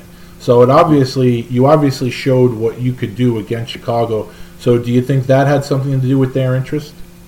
Oh, for sure. Yeah, no, I, I knew it for sure. Like I, you know, I, I when I was playing, there was be teams that were going to be more physical than others, and I knew the nights that if, when there was going to be a physical team, if I didn't show up, that was a big problem because the nights it was really skilled games, and I was playing like that wasn't really my cup of tea. So I had to find a way to contribute on the nights it was built for me. So you know, I'm looking at the Philadelphia Flyers, I'm looking at the Boston Bruins, Chicago Blackhawks, these teams that wanted to play physical. I'm like, yeah, let's do this. Like, and I'm not just talking fighting. I'm talking embracing the physical play, right? Mm-hmm. And you have you had to. If I didn't show up in those games and I wasn't, a, you know, wasn't going to kill it in the skill games, you know, what what was I doing out there? So, um, I think that over my career, the thing I try to do was give an honest effort every night.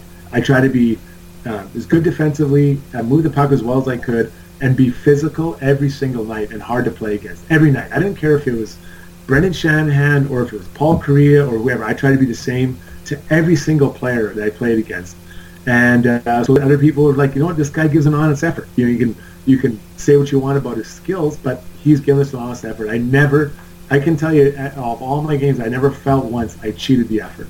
Yeah. No, and for all the games that I've seen you play, and I'm not, you know, I'm not pumping your tires here. I mean, yeah. it was, I always got my money's worth. I don't ever feel like you cheated me. Although that being said, I didn't see you play in those playoff games in Syracuse, so maybe if I maybe if I did, I'd feel differently. But other than that, no, definitely yeah. the effort was always there. Yeah. Um, when you got to Chicago, you played with a couple of guys who, uh, I mean, I, think half the team you played with in Chicago, I was a fan of. Uh, but two in particular, I'd like to get your opinion on. Uh, obviously, one I have to ask you about is Chris Simon. Yeah, Simon was amazing. You know, he he um, he was so tough, and you know he didn't fight a lot those two year, or that that year in Chicago or whatever year and a half, whatever it was. Mm-hmm. He um, I think he had a bad shoulder at that time. Yeah. But um, he was tough, and he's another guy. To be like, hey, if there's a problem, this guy, you deal with it. And then I knew that he got he took the other guys. Right, there's a problem, but his relationship or his reputation was such that no one really wanted to fight him. Yeah. So I found even the big guys kind of dialed it down a bit. Even if he wasn't at his best, you know, he was a true killer. Yeah. Um, but as far as a guy, like he was great. He, his wife and family lived in a different uh, lived in Washington when he got traded.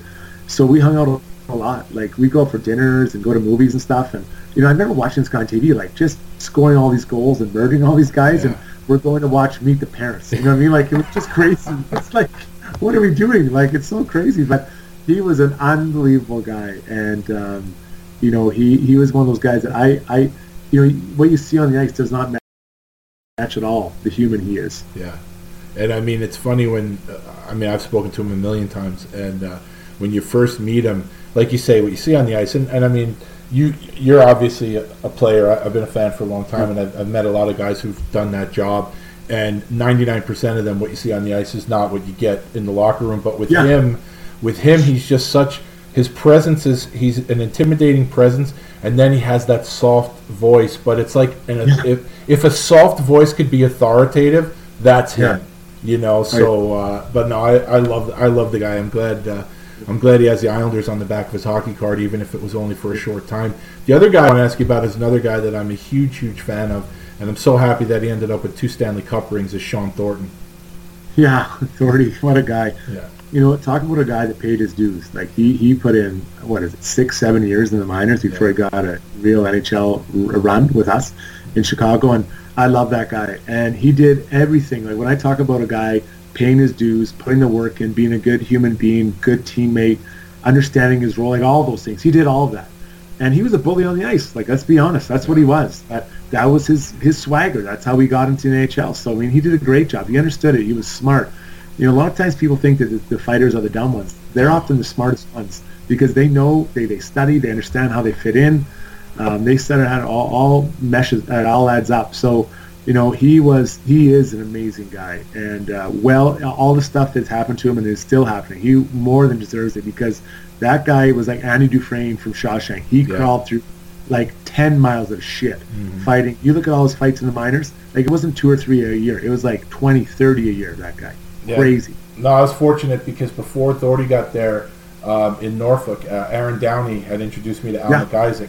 So uh, every year when uh, Norfolk would come to Philly in the end of the year or the beginning of the next year, uh, Al would bring me all the uh, tapes from uh, the year before, yeah. and I was able to put together the uh, the Norfolk tape. So so yeah. I, I mean I got to see pretty much everything Thorny did in the minors from those tapes, and then when yeah. he played in the NHL. So no, Thorny is he's amazing. He's just a great kid, and and like I said, I'm really happy for him. He's doing well in Florida now, so you know really yeah. good for him. Um, in a game against Boston, you had a two fight game against Christoph Oliwa. And yeah. it seemed like after that first fight, you made him really mad. Yeah, I did because I beat him. I don't think he expected that. You know, like, and, and he was pissed. I remember fighting him like, hey, this this is going really well. Like, I'm going to beat this guy. And I put him down. Uh, no, I didn't, like, knock him out, but yeah. I, you know, I won the fight. That's clear.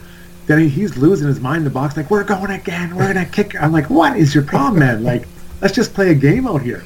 So then we fought again the second time. I'm like, yeah, no, I'm not going to be open up to her much. And I think I, I took him down, like body slammed or whatever, took him down. I was like, I'm done. Um, but because like, he was, this guy loved to fight. Yeah. He, he, he was all about the fighting. There were, there, I don't think he really saw the puck too much. But you know he had an impact uh, on the game in a big way, and you know that was one that was pretty far out of my comfort zone. He was a good fighter, and he was strong, and, uh, and I'm actually surprised I won that one. If I'm being honest, I I, I honestly thought I was going to get beat up, and I was like, okay, good, uh, but.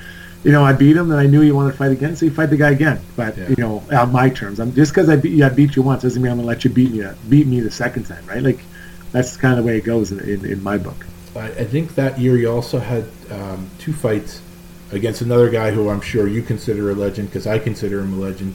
Um, and it, good for him. He just won the Stanley Cup last year as a coach. Is Craig Berube. Yeah, yeah, yeah. You know what? I remember watching this guy play when I was like five or something. like I remember flying around, and so I wanted to see what he was all about. I'm like, yeah, let's do this, old man. And um, you know, he he was a good fighter, but you know, for some reason, um, you know, it's it's weird to see, but sometimes you fight a guy and you're like, man, I really matched up well with that guy. Yeah. And I felt like with him, I did match match up well. I don't really remember him really hitting me at all. Um, no, I don't know how much damage I did on him either, but like I just remember thinking this this is a good matchup. So we fought, yeah, I think once or twice, maybe three times in my career, and um, you know it was like yeah, no problem. Like and you know he had a big reputation, but once you get in there and mix up with the guy, you kind of realize that maybe you know maybe you're you're becoming into that same level as he is. Now, um, the following year in Chicago, you played with someone. Uh, now, over the years, I've met a ton of guys, and, and for the most part, everyone I met plays physical, does the role, and everyone is, uh, you know, character and good spirits. But I always point out there's three players that I have never seen without a smile on their face, no matter what they're doing. Smile, smile, smile. And one of those guys is the guy you played with in 0304, in Travis Moen.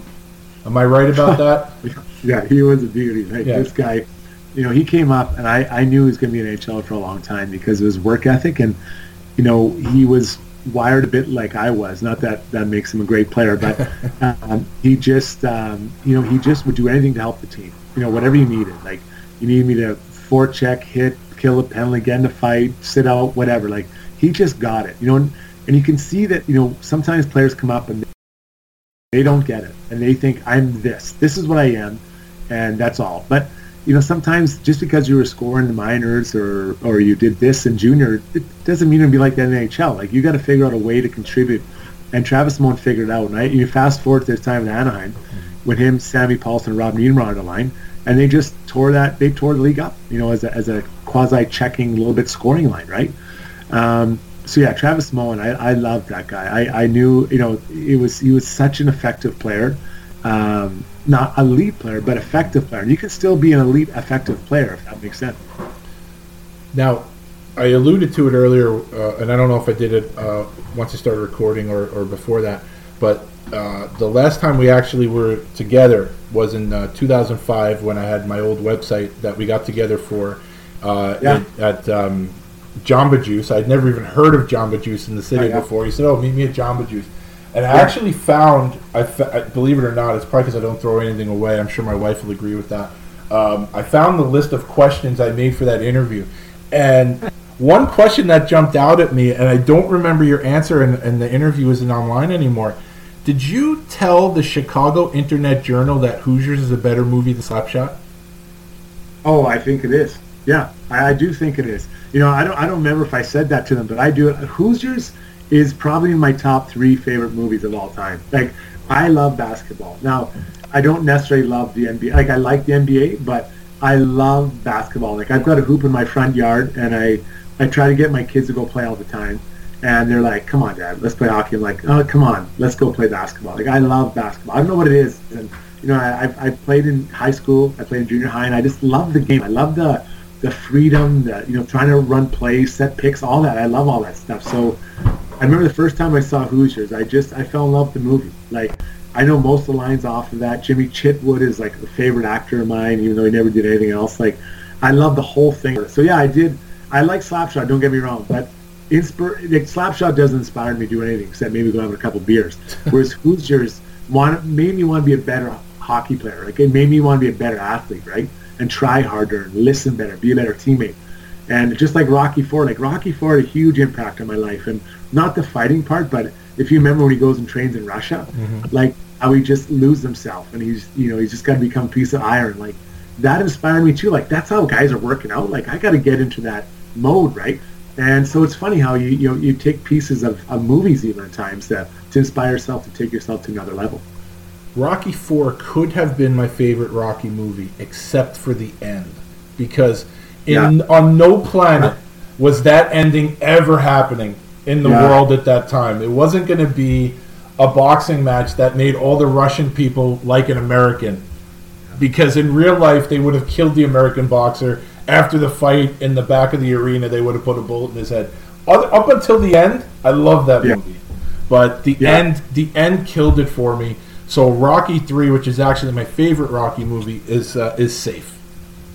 Yeah, that's that's a good one too. That's a good one too. I can't after the four, I don't get too excited. Yeah, Um, although the Creed ones are pretty good. they The are Creed good. one, Creed two, I think that's when he fights Drago's son. I like that. I felt so bad for Drago Yeah, in that movie, but uh, I mean, I watch them all. I'll, I'll watch them till the day I die. Like let's. But who's yours, man? It's it's probably above Rocky four. I love Rocky four. all right. Well, and no nobody is watching Rocky Five, the worst. no, I hear it. I hear it. So, um, how did you end up signing with the Rangers? Um, you know what? It was pretty simple. Like after um, after my year in Chicago, uh, you know, there was a lot of change going on there. You know, whatever, and, and uh, I, I, I get it. So again, I go out to the market, and there's quite a you know well, quite a few teams, like three or four or five teams are interested. And um, I just, to be honest with you, I want to try out Glen Sather. Uh, I'm not going. I want to try out living in New York, and I wanted, you know, I trusted Glen Sather and what he said.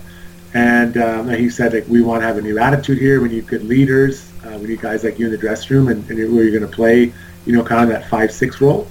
And then I'm like, okay, so let's sign up. So I signed a two-year contract. The first year gets burned in a in a lockout, and then uh, I show up the next year, and I'm like, yeah, let's do this with Jaromir Jagr and Marty Straka. We had half of Team Czechoslovakia on our team, and um, it ended up being one of my favorite teams because we were a, a, a, a group of misfits uh, and young players that came together and created something amazing, which was a playoff run. Before you actually played for the Rangers, because you mentioned the lockout, how did you end up in Hungary? Did it was uh, I know you said the Niedermayers are your cousins. Was Rob Niedermayer there before you? Did he bring there, or did you guys decide to go together? How did that work out? Yeah, so the summer of the lockout, uh, you know, we, we Rob and I would we try to see each other as much as we can, and we were swimming in a lake together. And he looks over, he's like, um, you know, what are you gonna do when the lockout happens? I'm like, you know, I'm thinking I'm, I'm gonna ride it out till Christmas, then I want to go play somewhere after Christmas. He's like, if you find a place, I will come with you. I'm like, all right, man. So we had this NHLPA website, and uh, after Christmas, I was looking on the website, and all of a sudden, this thing is there. Uh, you know, interested in playing in Hungary. Click on this. So I clicked on it, and this team was looking for a forward or D.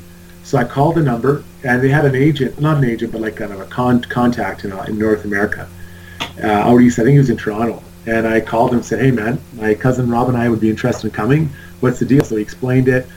Um, I'm like, okay, let me call you back. So I called my cousin. He's like, I'm down. So like a week later, we're in the flight. We're on a flight to Budapest, Hungary, and um, we loved it. We we stayed at this. They they didn't really pay us much money, but they gave us three different restaurants we can eat at any time. We had a hotel in the car, and it was an unbelievable experience, man. Like one of my funnest hockey hockey memories ever was uh, playing in Hungary with my cousin for two months. Nice, nice. So uh, you go back to the Rangers. Um, you end up playing 65 games, and that preseason, you had a pretty good fight against the guy that later became your teammate, and you alluded to him earlier. I mean, the guy is just—he's one of the tougher guys uh, in the league for the time that he played. Was Colton Orr? Yeah, you know what? I didn't know who he was. Like I, I just saw him out there and he ran my teammates. So I just went over and fought him, and, and I had honestly a really good fight against him. Yeah. And um, then after the games, like guys, like, what are you doing? Why are you fighting that guy? I'm like, what are you talking about? And they showed me the video. I think he broke like Belak's orbital bone that that uh, that trip. I'm like, holy shit! What was I thinking? You know? And um, it was crazy. So, anyways, Orzi comes over. He we pick him up. I think he went on waivers, and we picked him up on waivers. And um, and he comes over, and the first thing he's like, I hate you. I'm like, why? He's like, you're the only guy that beat me. I'm like, what are you talking about? He's and then he's like, you haven't just seen my fight? So we went and watched them again. I'm like, oh my god, this is crazy. He's like, we got to fight again. I'm like, I'm not fighting you again. You're, if I would have known you're like this, I would have fight you the first time. and so we end up uh, we end up being really good buddies. And um, but he he was tough, really tough. But that was honestly one of my best fights I ever had because considering how tough he was. Yeah. Um, I really, I, it was a really technical fight, and I, he he he had no left, so I didn't know that before. But once I got his right out, it was he had no chance, and um, yeah, it was a good fight. You had a good fight to start the season in the preseason against Colton Orr, and you had a really good fight at the end of the season against another guy from Boston in uh, Dan Lacouture. You remember that one? Yeah, I do. Yeah, you know, a pretty big rivalry, New York and Boston, and you know, our team there in, in New York, we really wanted to have. Um, I wanted the team to be close, right, and show guys you can stick up for each other, and um, you know, I'm not gonna lie, fights were getting hard to come by even that first year because of the way the league was going. So when there's an opportunity, um, I was like, let's do this. So I, I, just I thought it was a good opportunity to kind of send a message and uh, you do what you can. And in between those two fights, we have to talk about the shootout against Washington. Yeah. So um, I know you were the I mean you were the story before uh, Marek Malik stole your thunder, but before I mean tell me about that whole thing have you ever been in a shootout before? You ended up being the 14th round. Tell me about that whole situation. Yeah, so I never was in a shootout before, and I haven't been one after. and uh, you know, generally speaking, once a shootout would start, I would literally, I'm not even kidding, I'd loosen my skates because I'm like, I'm done. Like, there's no way they're going to get up to me. And then you know, you get through the top three, then you get to the next six, and it's still tied. Then nine, you're like, holy shit. Because what happens is the goalies are still good, but the players are getting worse. you know, otherwise they'd be going before. They don't shave a they don't save a good shooter for number ten. You know, it's not like uh, relievers. So um, you know, we're we're going through, and I'm like, holy shit! I'm gonna have to do do my so I do my skates back up, and then it gets down to uh, their guy scores. This Bryan Muir, and um, there's myself, Kasparaitis, Marek Malik, and then Fedor Tyutin had broken his finger in the third period, and. Um, and uh, I remember Tom Renney looking down the bench, and it's like in school, you don't want anyone to see you, right? He's like, Strutty, you're up. And I'm like, I pretend I didn't hear him. He's like, you're up, Strutty. So I'm like, oh, I look over and he kind of just shrugs his shoulders. And I'm like, oh, fuck. So I jump over the bench and I'm shitting my pants. Like, eh, you know, they've already scored. My teammates are probably right back in the dressing room. And I, um, I get up there and I'm swinging my stick around like an idiot, trying to look cool. And I'm like, I'm gonna shoot it over his shoulder, which was a bad idea. And I go down and I kind of fan on it, it goes underneath his arm. And I remember feeling so happy and, and more relieved than anything that I scored and my teammates are going crazy because they're like, "There's no way this idiot's going to score." And I ended up scoring, you know, and then the other guy doesn't score. The Marek Malik goes and does what he does between the legs, and it was like pandemonium. But that was our group. Like, you know, here are two guys that are probably least likely to score goals on the ice that that night, and we end up scoring the two biggest goals of the game to, to get a point against Washington, or two points, I guess you want to call it. And uh, it was just amazing. But I love that team. When I talk to other guys that played they they all talk about how they just love love being a part of that team. So um, mentioned Darius Kasparaitis, and I think you had played with him a little bit with the Islanders, and now you're back yeah. with him uh, with the Rangers. Now I love Darius, and and uh, I think the only thing that I love more than Darius is asking his ex teammates if they have a really good Darius Kasparaitis story they could share. Oh, he he, you know, he told me one when he was a rookie, he came over from uh, where was he? Uh, not Kazakhstan, but like uh, Lithuania. Lithuania, yeah. So he couldn't speak English. So he said the first time he went out for dinner, he looks at the the menu, and uh, he's like, he couldn't read English. He had no idea what was going on. So all his teammates are ordering stuff, and one of his teammates yells, uh, "Calamari, calamari!" And that's he goes. All I heard was calamari. So when the guy came around to me, he's like, a calamari, calamari. You know how he talks? yeah. So he orders calamari, and he had no idea what it was. He's like, I didn't want to look like an idiot, so I just ordered calamari. So the food comes out, and it turns out he loves calamari. so for the like for the next like however many nights and days, every time if, you go out for dinner, he'd order calamari. So he goes, that year I put on like 20 pounds, 15 pounds because I was eating so much calamari for lunch and supper because I didn't want to be the idiot that didn't know how to say anything else. So he just laughs about it all the time. But like, this guy Casper is one of the funnest guys. Like I, I love this guy. I absolutely love this guy, and I was lucky enough to play with him two times. But just a great human. Yeah, I love him. I love him. He's, you know, I always am geared more towards the North American players, but I, I love Darius. I mean, he was, uh, he was so much fun while he was here, not just uh, driving in the parking lot. You know, everything else. He was, uh, yeah. he was always fun. Uh, yeah. What's a worse jersey, the Islanders Fisherman jersey or the Rangers Liberty jersey? Well, that's my favorite one. I love the Rangers Liberty jersey. I, I talk about that one all the time. I like the jersey, but what I've noticed is a lot of Ranger fans don't really like that jersey. Well, Look, well, that's well, that's fair. I mean, you know more than I do, but I, the, the, the Highliner jersey is awful. I remember getting abused every yeah. time we had it on there. I was like, "Why are you guys yelling at me? I'm just trying to make the team here, man. Just go yell at Pat Flatley. Like he's been around for longer. Like leave me alone." But yeah, that that Highliner jersey is awful. Like it was an awful jersey. Um, but you know, I think if you're all-time worst jerseys, I go with the Calgary Flames horsehead. That is a nightmare. That jersey, an absolute nightmare. I, I'm gonna still say the the Fisherman jersey's worse than that. Yeah, probably. You're probably right. and uh, and you want to know what's even sadder is that they're trying to bring that thing back, not for the players, but the marketing department. They are shoving yeah. that logo down the fans' throats. Now, if you're a younger fan that you didn't during that period, you yeah. have no idea, and you're just like, yeah. "Oh, that's a cool logo," because you weren't around when they were winning cups, and you weren't around to know you know, like uh, the one thing about hockey uh, and hockey fans, I, I, think we're a passionate bunch, and the Islander logo means something to someone like my age, or you know, yeah. Uh, yeah. you know, fans of a certain age. That logo means something, and yeah. to get rid of that logo for the Fisherman logo, and now you get all these hipsters that were in the going to Brooklyn at the games, and and people are wearing it, and I'm going, what are you doing? Like, eh, but. It, it, it actually it sells pretty well, believe it or not, and, and I just find that so disturbing. Uh, no, I, I, can believe that. I can believe that because they have, they have no attachment to it, right? No, no. negative. There's no negative connotations to them. No. But it, it's a god awful jersey. I don't think I have. I don't even have one. Even sometimes people show me pictures of me in it. I'm like, oof, my god. well, that is a good combo because you have the ugly uniform and baby face struts. Yeah, I know that was a yeah chubby little face there. A lot of baby fat on that kid. well, well, at least you lost it. Some of us keep the baby fat even when we're almost fifty. Uh, what happened yeah. in um, 2006 07? So you were still. You said you signed a two-year deal with them. You, you played the yeah. year in uh, in Lugano. Yeah, so so right up before the lockout, I signed a two-year deal. So the first year got wiped out. Oh right. So okay. now I had the second year deal. So I played in New York, and then uh, Glen Sather said, "No, we're good. Uh, we're going to go in a different direction." And some other teams are really interested, including the Islanders. And I had a deal agreed to with the Islanders. Oh wow. And then Neil Smith got fired.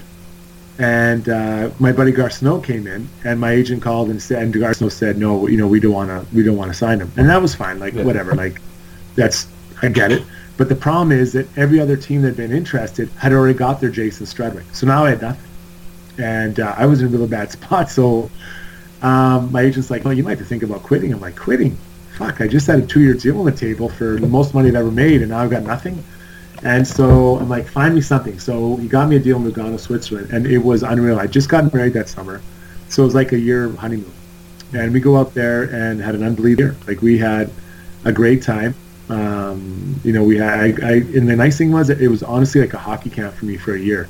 Um, we had skilled practices all the time. So I felt like when I came back, I was a better player than I went when I left as far as handling the puck and making plays, and it kind of got my mojo. You know what I mean? A little mm-hmm. bit like the coach, like make plays, skate, jump up in the play, like don't just be an NHL stay-at-home defenseman. So I got my mojo back, and it was fun. It was like I really enjoyed it. And then uh, at the end of the year, I was flying through the flying from uh, Lugano back to um, I was in Toronto, and then flying to Cal- to Edmonton home. And I was in the airport in Toronto, and uh, all of a sudden you're paging Jason Strudwick and I'm like, what's going on? I was having a couple beers, right? And um, I go and answer the phone, and it's my agent. He's like, uh, Struddy, uh, I just talked to Glen Sather. They have a lot of injuries. They're wondering if you can come back and play with them uh, for the next for the next 11 games in the regular season because I couldn't play. I'd signed after the trade deadline. I couldn't play in the playoffs, but can you just come with them? I'm like, you better believe it. So I flew all the way home to Edmonton. I got home at like one in the morning. My wife picked me up. I, I dropped all my Lugano stuff off, all my stuff, picked all my Ranger gear up, and I was on the plane the next morning, like 8 in the morning. and I flew all the way to Atlanta. And I got there and I played the next day. I was so happy to see the guys like Lundy, Lundqvist and, um, you know, Danny G and uh, all those guys, Yogs. And I played like, I think, 10 of the last 11 games or 9 of the last 10 or whatever. And then, um, and then they, they said, yeah, you know what, you, can you stay around? Like, let me get this straight. You're gonna have me. You're gonna pay for me to be in a place, and give me food money to live in New York City for two. You know, for hopefully more than one round. It ended up being two rounds, and uh, just practice the team. He's like, that's exactly what you want. So I was like, yeah, I can make that work. So no problem. So I stayed around for two, two, two, two playoff rounds. I, I just practiced. I worked out. Then at night I went and had with my buddies, whatever. It was unbelievable. It was like the best season tickets I could ever got. And then they must have liked what they saw because she, they signed you for one more year, I guess. Yeah, yes, yeah. Glen did. Glen, Glen got it done. Yeah. Uh, you know, he's a funny negotiator, right? Uh, But yeah, I, I, I, that's where I wanted. That's where my heart was. Yeah. And I signed there again for that year, and then, um, and then he said, "This is really it. We're moving on." And um, you know, after that, you know, I was okay. Where am I going to go now? And maybe I was looking towards going back to Europe because I loved the European experience. And the luck would have it, uh, the Oilers wanted, the Oilers want to sign me, and they signed me three one-year deals. And to come home and to play at home, like in front of all my family and friends, uh, for three seasons, even though we weren't the best team, like it meant so much. Like it just, I couldn't have wrapped up my career in a better way than I guess unless we won a Stanley Cup with the Oilers. So I just, I was so thankful for that time here with Edmonton, and um, you know, for the organization that brought me in, and it was, it was amazing. So before we get to Edmonton, I got to ask you two things. One, probably the best fight you had um, in that season. Uh, you had a slugfest with Chris Neil in Ottawa. Do you remember that one? Yeah, Chris Neil ran uh, Sean Avery and hurt his shoulder. And you know, I never fought Neil up to that point. I always wanted to, um, just to see because he was a tough guy, and just again to see we stack up, right? Yeah. And um, so he he knew it was coming. Like he had run Avery, and I had talked to him about already, and so we went out. it. Was a good fight, like really even fight, and we both caught each other. And uh, you know, my message was sent, and his was sent as well. So I thought it was it was a it was a really like probably one of my proudest fights, not in what I did to him, but just the reason why and, and how it worked out for both of us. What uh, what's your opinion on Sean Avery? Uh, I've got a lot of time for him. I've never seen him a non-star player affect a game as much as he did. Yeah. Um, the way he he he get like the New Jersey Devils, it was mind blowing. Like I, I've never seen a team get more distracted than him. Like even Zach Parise, who I love as a player, and I love playing against him. Not that I was dominating, but just because he was such a competitor. Yeah. Even he would get wrapped up. Gionta, um, you know, they they'd all Marty Brodeur would go nuts chasing this guy around and make the game so easy for the rest of us. Like you'd get the puck and everyone would be looking at Avery, not at you. Like it was it was ridiculous. So the impact he had on his team was crazy. Um, you know, I think that he he had his his way of doing things, and I didn't always agree with that. Yeah. But if you ask me if I want him on my team, you better believe it. When Yeah. he was like those peak years, he was unreal. His impact on teams was. I, I've, I've never seen, like I say, a non-star player impacted the game more than Sean Avery did. Yeah, no, it's hard to argue that definitely, and like I say, especially to uh, support your argument. You bring up the, the Devils. I mean, Jesus. I mean, Oh. they he was in all of their heads. It was unbelievable. Yeah, yeah. So, um, as someone who's been on both sides of the rivalry, can you can you talk about um, being an Islander in the Islander Ranger rivalry, and then being a Ranger in the rivalry? Well, also you have to understand where I'm coming from. My ages, you know, Yeah. like as a, as a young man, I was just trying to make the team, and then with the Rangers, I was very clear who I was, and I think I was established as an NHL player. Yeah. Um, you know, my time at the Islanders, um, you know, very proud organization. You know, very proud of what had happened, and really trying to find their way. And when I was there, unfortunately, we still didn't find our way. You know, we weren't we weren't able to get on track. And I was only there on the team for like two, or three months. So take that for what it's worth. Yeah. Whereas on the Rangers, somewhat similar, a team that had some success in, in the early '90s, but then it kind of you know tried to buy teams and lost its way, and then now had found an identity, or at least knew how they wanted to grow the team underneath Tom Renney and Glen Sather. And I felt like we were right at the beginning of that start. So you know, when you think, I think from the time I arrived there till just a couple years ago, they hadn't missed the playoffs. I don't think like they had a long playoff run. So a team that did it right, you know, as far as treat the way they drafted, uh, developed their players, the coaching staff, all that stuff. They got it all right, you know. Um, so I think very similar organizations competing in a really tough market for attention and fan base. So I think you know, I hate to say this to both fan base, but you're very similar in that way that and passionate. Like both both fan bases give it to you when you're not doing well, and when you're doing well, they just love you. Yeah. And I think that the Rangers fans, as much as the Islanders fans, appreciate hard work. You know, so you know you may wear different jerseys, and even though the colors are kind of similar, I think the both fan ba- both fan bases are in many ways quite similar what they expect from their players, and I like that. Like I, you know, if, if someone say, hey, can you come back and play now for either team, I would because I understand and I like the New York me- mentality. They want effort. And if you're giving effort and they don't win, okay, we can live that. But if they feel like you're not giving the effort or bringing your best to every night, like they're going to boo you. Like I remember I went to the Yankees games a bunch of times, and A Rod was having an amazing year, and they would boo him off, boo him like right out of the batter's box when he wasn't batting well. And this guy was like he was having amazing seasons, and I'm like, you know what? Now there's probably other things behind that, but Yeah. that's New York. Like you got to deliver every night. It's not every mm-hmm. third night, not every eighty percent, every night. And I, that's how I, I was born, and that's how I was raised. And so I, I felt like I could live in the, either one of those environments. Well, we're, we're always happy to have you back here. Uh, if things don't work out in Edmonton, you have a Yeah. spot here on the island, no problem, anytime. Nice, Um, nice. So we'll get to your Edmonton days. Uh, two fights that you had in 08, 09 that you did really well. And, um, if I'm not mistaken, it was your first fight with the Oilers was against Cody McCormick uh, in Colorado, or when he was with Colorado. Uh, do you remember that one? I do, yeah. I know what? I always like to get in fights early in the season just to get it going, so my teammates know, like, hey, I'm going to be there. And uh, we were having a tough night against Colorado, and Cody was a guy that you know he was. I I knew he'd fight, and so I went. I, I ran him. I, I think I ran him, or something happened, and we just went at it. And I just wanted to set that. I just felt it was always important for my teammates to know, and for me to know that like I was into this year. You know, like I, I didn't want to get to Christmas without no fights. And again, as I got older, it was hard because there was fewer and fewer guys to fight. But that to me was really important. And uh, unfortunately, Cody just kind of got in the way. Well, someone else who got in the way, and you did a you did a good job with them, and I was happy to see it.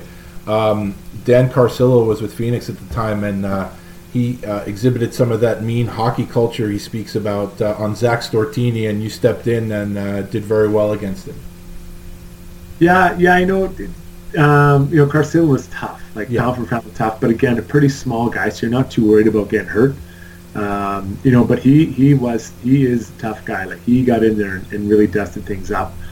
And um, you know, I actually I've got a lot of time for the type of player he was because he he for a little guy he was like a Wolverine. You know, and um, he got a lot out of that that that body, that frame, and. Um, you know now he's he's he's in a he's in a different place and Yeah. pretty vocal and you know I think he, he's some things that make a lot of sense and you know I, I you know it's you know I made my choice. You know Yeah.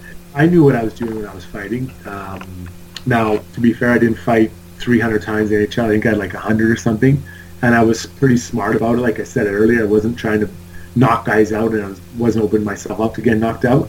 That was a conscious decision but by doing what I did, it allowed me to play, you know, nearly 700 NHL games and have an amazing life experience, right? That I Yeah. will always remember.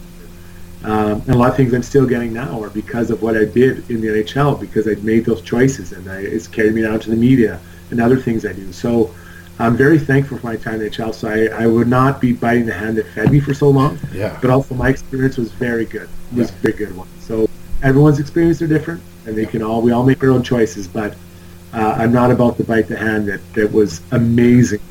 Yeah. Wow, treated me. how well treated me. Yeah, so Yeah. I'll flip it around and talk about a guy I respect that you played with your first year, and that's Big Steve McIntyre. Oh, yeah, I, I I've never met a bigger human than that. Um, and he was like he was so big and the nicest guy, but much like Brad May, when he got on the ice, like I did not want to be on his bad side. he he would deadlift before games like 225 pounds, and for me, like I'm not going to suggest that it was really hard, but it wasn't super easy.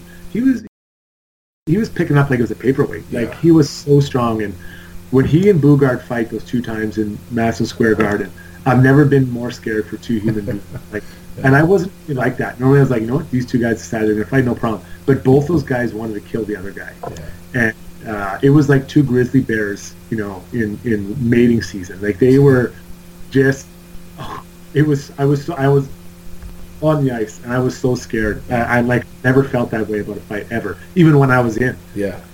No, I- well, those are two giant people, and they could Yeah. do a world of hurt if they land one punch. And uh, I always like McIntyre. I, I wish he had played a little earlier. Like uh, I'd Yeah. like to have seen him a little earlier, going against.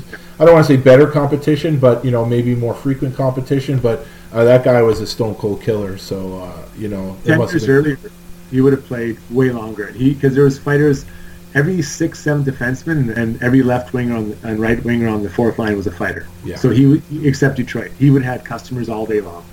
And uh, but yeah, he was just a little bit too late for sure. So uh, next season, there's two fights I want to ask you about. One is against the guy that everyone's familiar with now uh, uh, because of his podcast, and that's Paul Bissonnette. And uh, uh, I think it was a home game, maybe for you, but uh, while he was with Phoenix, you had a good fight against him. Yeah, you know what? He actually he really took it to me in that fight. He surprised me. I didn't expect that from him at all. I I thought um, I didn't think he was going to be as strong as he was, and he really used his leverage well. Like he he actually I thought he you know I don't know if he manhandled me, but he definitely took it to me in that fight. Um, and uh, it was it was really unexpected, you know. And I, I was just surprised. Like, what what is this guy? Why is this happening? and it was pretty rare that I was caught off guard where I thought I was going to be manhandling someone, like where I got out muscled. Yeah. But for a guy that was, you know, he wasn't like 250 pounds. Like he, I don't know if he was 210, 215, but he um, he really did a good job. Um, you know, he didn't he didn't hurt me. But he definitely tossed me around. It was unexpected.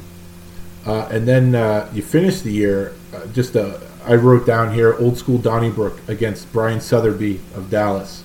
Ah, yeah, Sut, Suts and I are buddies, and he elbowed me, and he denies it, and I've had him on my radio show, and I've argued him with him for like years. So the shift before, I went to get the puck, and he elbowed me in the head, and I just snapped, and I, I'm gonna get you, I'm gonna get. So the next shift to go out there, I just chased him down, and I was so mad, and we were friends, like we've skated together with each other for like probably ten years before that, every summer. And I'm like, I'm gonna get you, you asshole! And I just chased him down. So even now, if he was on this, he would still deny that he elbowed me. But we all know he did. He elbowed me in the head, and uh, and I, that's why I had to get him. It was nothing. There, it was pure anger, and I was gonna get that guy, and I did. I did get him. What has he has he always been so dishonest? Because it was obviously an elbow. Yeah, well, yeah, that's what I'm saying. It was the most dirty elbow, and he will not admit to it, and that's what bothers me. I'm like, you asshole, you know it was.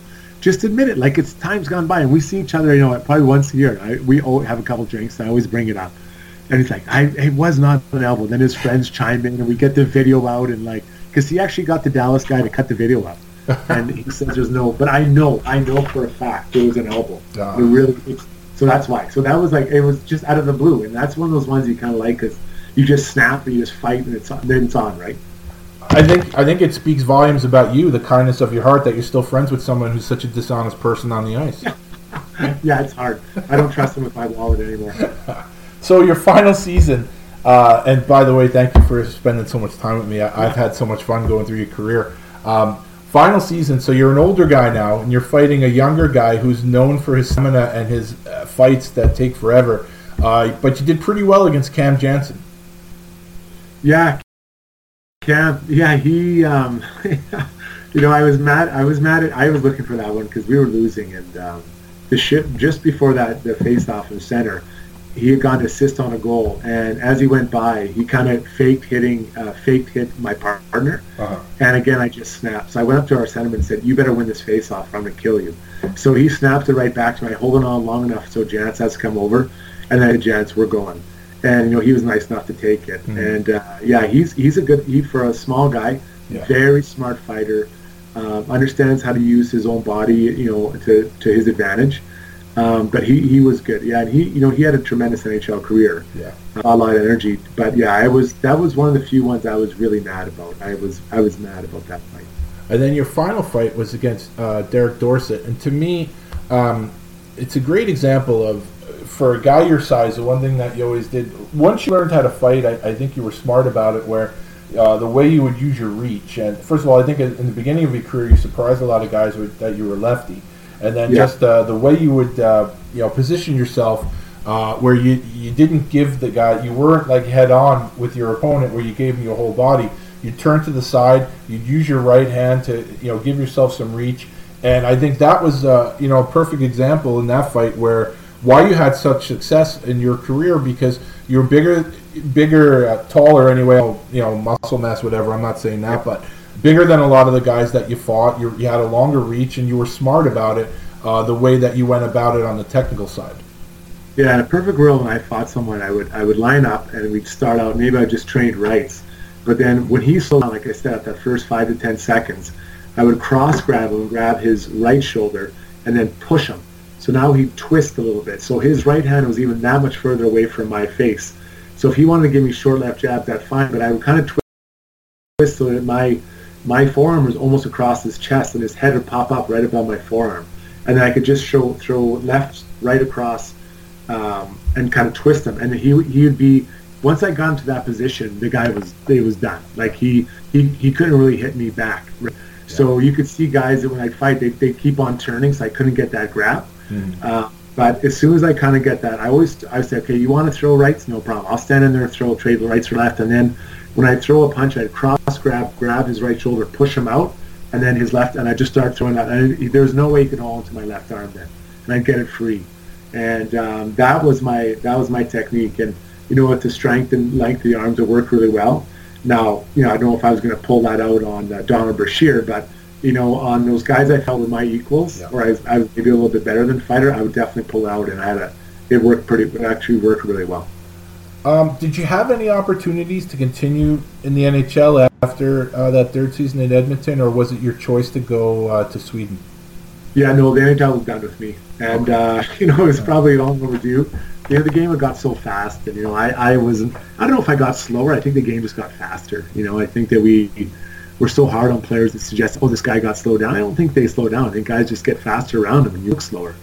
So, you know, I went over to Europe, and I, I loved it there. And I honestly, I'd still be playing Europe. I love the European lifestyle. I love it all, but I kind of it was time to move on with hockey, uh, move off life. Uh, we were starting a young family.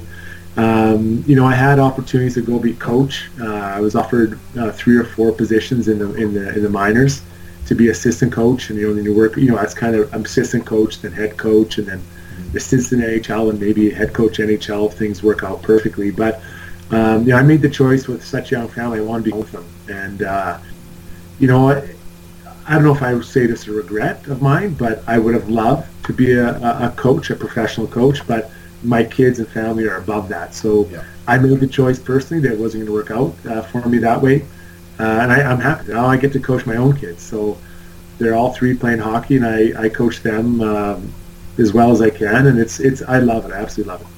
So after um, Sweden, you're retired, but then in uh, 2016-17 season, you came out of retirement for one game and you became a Wolverine in the Adult Safe Hockey League. But you were more of a sniper then. You, you played one game, you had two assists, number 97 for the Wolverines. How did this come about? Yeah, so I was doing a TV show at the time. It was kind of like Good Morning America, except it was at nighttime, right? It's called uh, Dinner Television. And the producer on my team, they they'd lost 25 games. They hadn't won a game yet. So they were like division like M. It was god awful. Like, and I go out there and like they're like, "Can you please come?" I'm like, "I don't really want to come play." They're like, "Please come." So I ended up going and playing with my Brad Karp was his name, and he was an awful hockey player. and like on the wall, it said if you didn't get any penalties, you'd get uh, a free plate of nachos, like the whole team at the end of the game. But I said at, at the first period, like, how are we doing? I'm like, guys, I'll tell you what, if we make one pass tape to tape, I'll buy everyone nachos. and like, it was so bad. It was the worst hockey. But we we won in overtime, and you thought we won the Stanley Cup. Guys were out there celebrating, hugging each other. Like it was the funniest thing because they lost 25 games. 25 games. God, they were awful team. But now, was there some discrepancy about if you had actually scored any points in that game? I had heard some people said you, did, you had zero points. I had seen that you had two assists. What was the story with that? Yeah, well, I didn't have two assists, but you get in that league, you get points for making passes. So I was the only person who made two passes that game on both sides. It was such bad hockey. So, uh, no, my, my my guy Brad Karp, the producer, he he loved to chirp that guy, uh, and so he, he was making fun of me. But I tell you what, he was he was god awful. Like, thank God he can talk, because now he does his own radio show in BC. But God, he was a bad hockey player. Like, he should just quit for two weeks and then just quit out all after that. Just forget it. It was awful. So I just have a few more uh, questions, post hockey Yeah. questions, if, uh, if that's okay. Um, Yeah, yeah. You're the host of uh, the Jason Strudwick Show, or you were the host of the Jason Strudwick Show. Uh, how did that become uh, a reality? Yeah, so when I was done playing, I got to be good friends with a couple of local media guys here, and they invited me to come out once a week and do their show, Jason Gregor, the Jason Gregor Show. And um, so this is right after my time in Sweden. So that summer I did it, and then in the summer, uh, the big boss of TSN Radio here in Edmonton, and then the guy, the Western director, took me for lunch and said, we'd like to offer your own show. I'm like, oh, great. Three hours. I'm like, what? I said, I've never done anything. No, it'd be fine. So I did three hours, 9 to 12 at night. And I had no idea what I was doing, but it was a good thing my producer had six months experience. So between us, we had six months experience for three nights, for three hours a night. And you know what? Looking back, it was so much fun. Like we had no idea what we were doing. I had no clue. I was god awful, but I got it going and I did it right. I did a good job.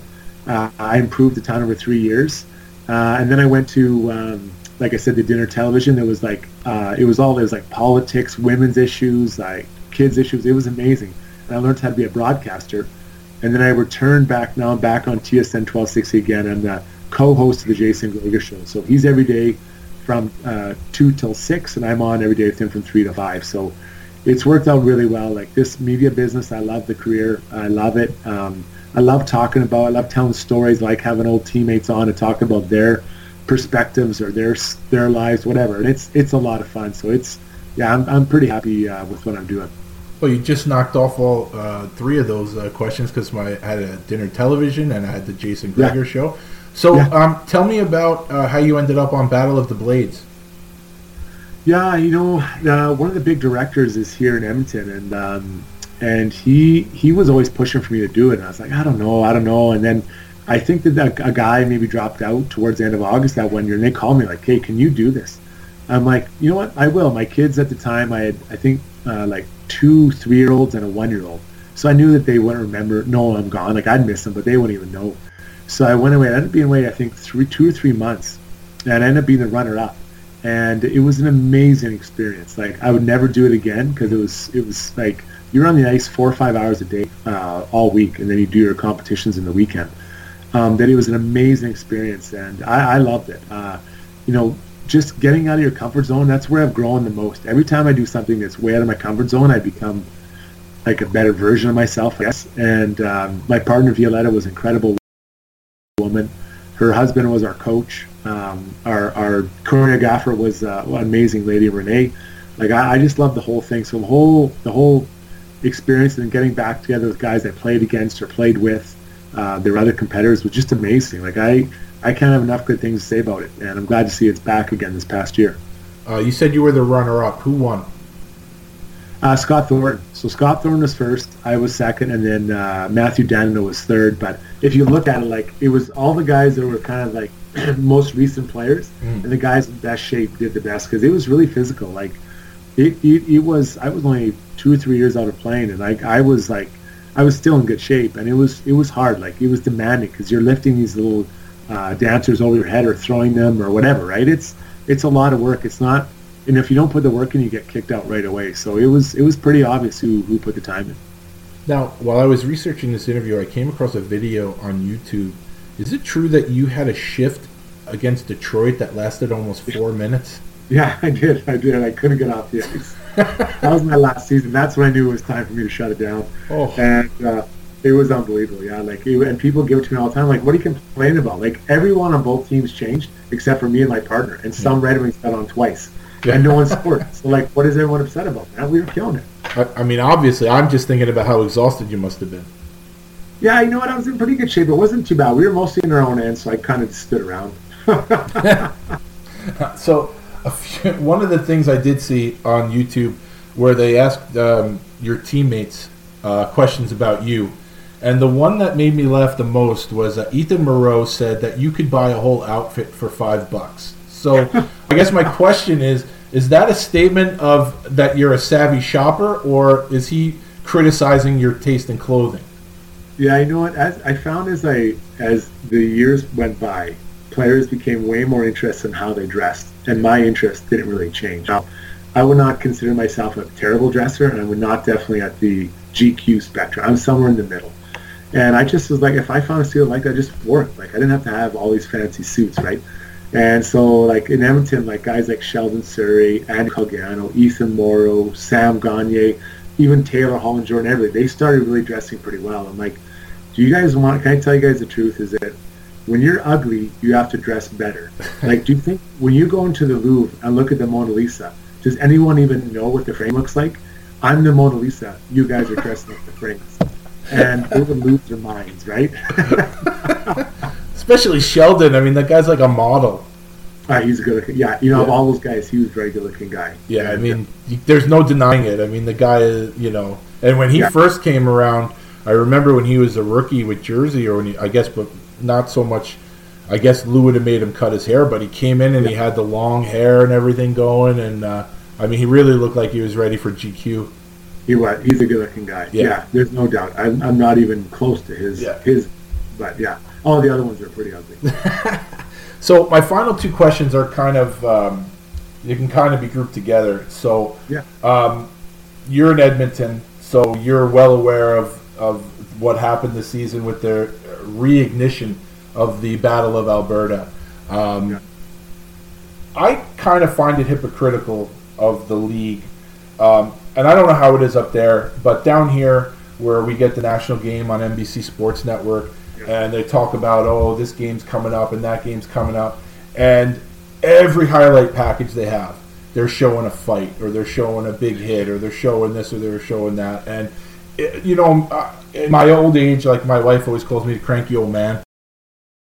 Uh, it irritates me because they've done everything they can to get the fighting out of the game, and yet they'll market uh, rivalry night that way. And, and, I'll give you an example. So I think it was the last game the Islanders and Rangers played before everything was shut down. So to me, I, I can't tell you the last time I remember this happening. So the Islanders' toughest player is a guy named Ross Johnston. I don't know if you're familiar with him. And the Rangers' toughest player is Michael Haley. They both were healthy scratched.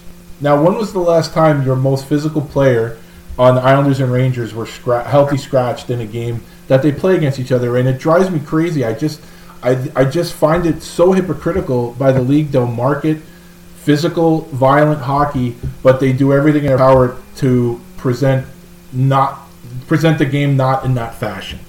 Yeah, we we know what's happened, Joe. Is that um, and and I, I, see it all the time. So my kids are really young. They're they're eight years old and six, eight, six, seven, eight. What's happening is that that that group of kids is watching the players playing now who have zero physicality in their games, right? Just like the Connor McDavid's of the world, they came into the game loving Sidney Crosby, who is a is a very hard like he still to me is the most complete player in the NHL, but he's not a real physical player, right?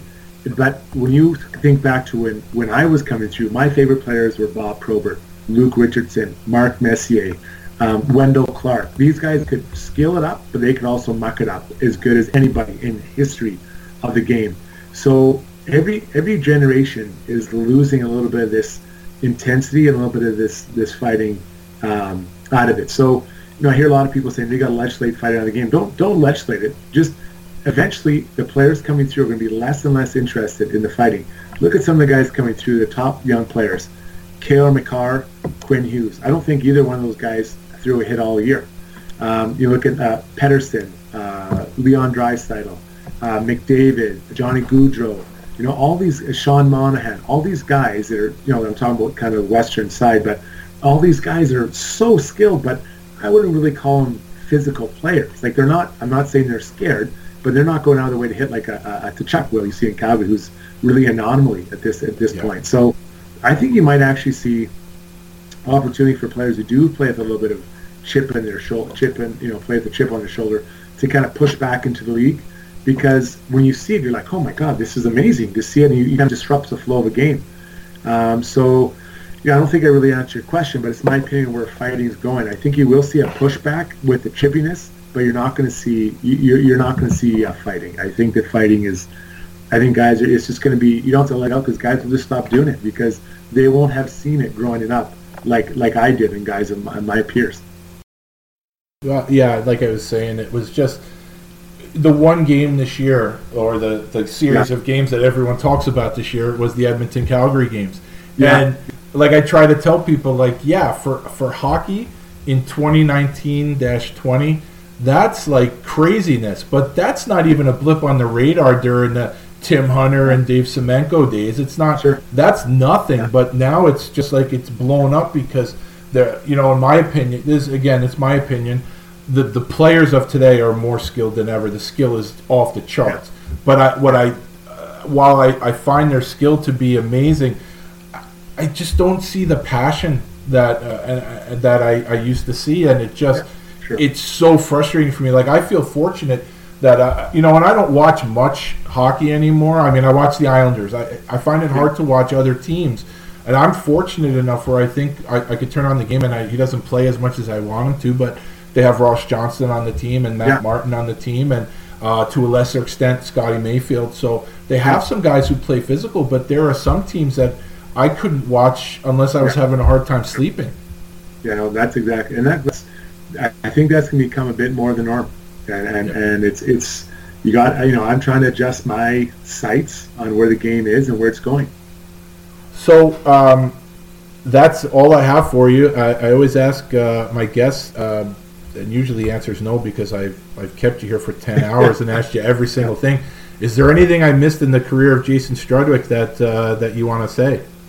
No, you know what? Um, not really. I would just finish off by saying, you know what? Uh, I, I'm really proud of the way my career went. You know, and, and I think when I when I look back, um, you know, you there's my my my. Uh, I don't have Stanley Cup rings or Norris Trophy winners, but I don't feel I could have done anything more to get more out of my body to be a better NHL hockey player. So I think that no matter what you're doing, whatever your career is, if you've maxed out your potential, you should be satisfied with that. Don't be disappointed that you know I didn't do this or don't have that if someone did more than you. But you know, I as far as maxing my talent, I did the same as Sidney Crosby, but I just I didn't have the talent to start that he did.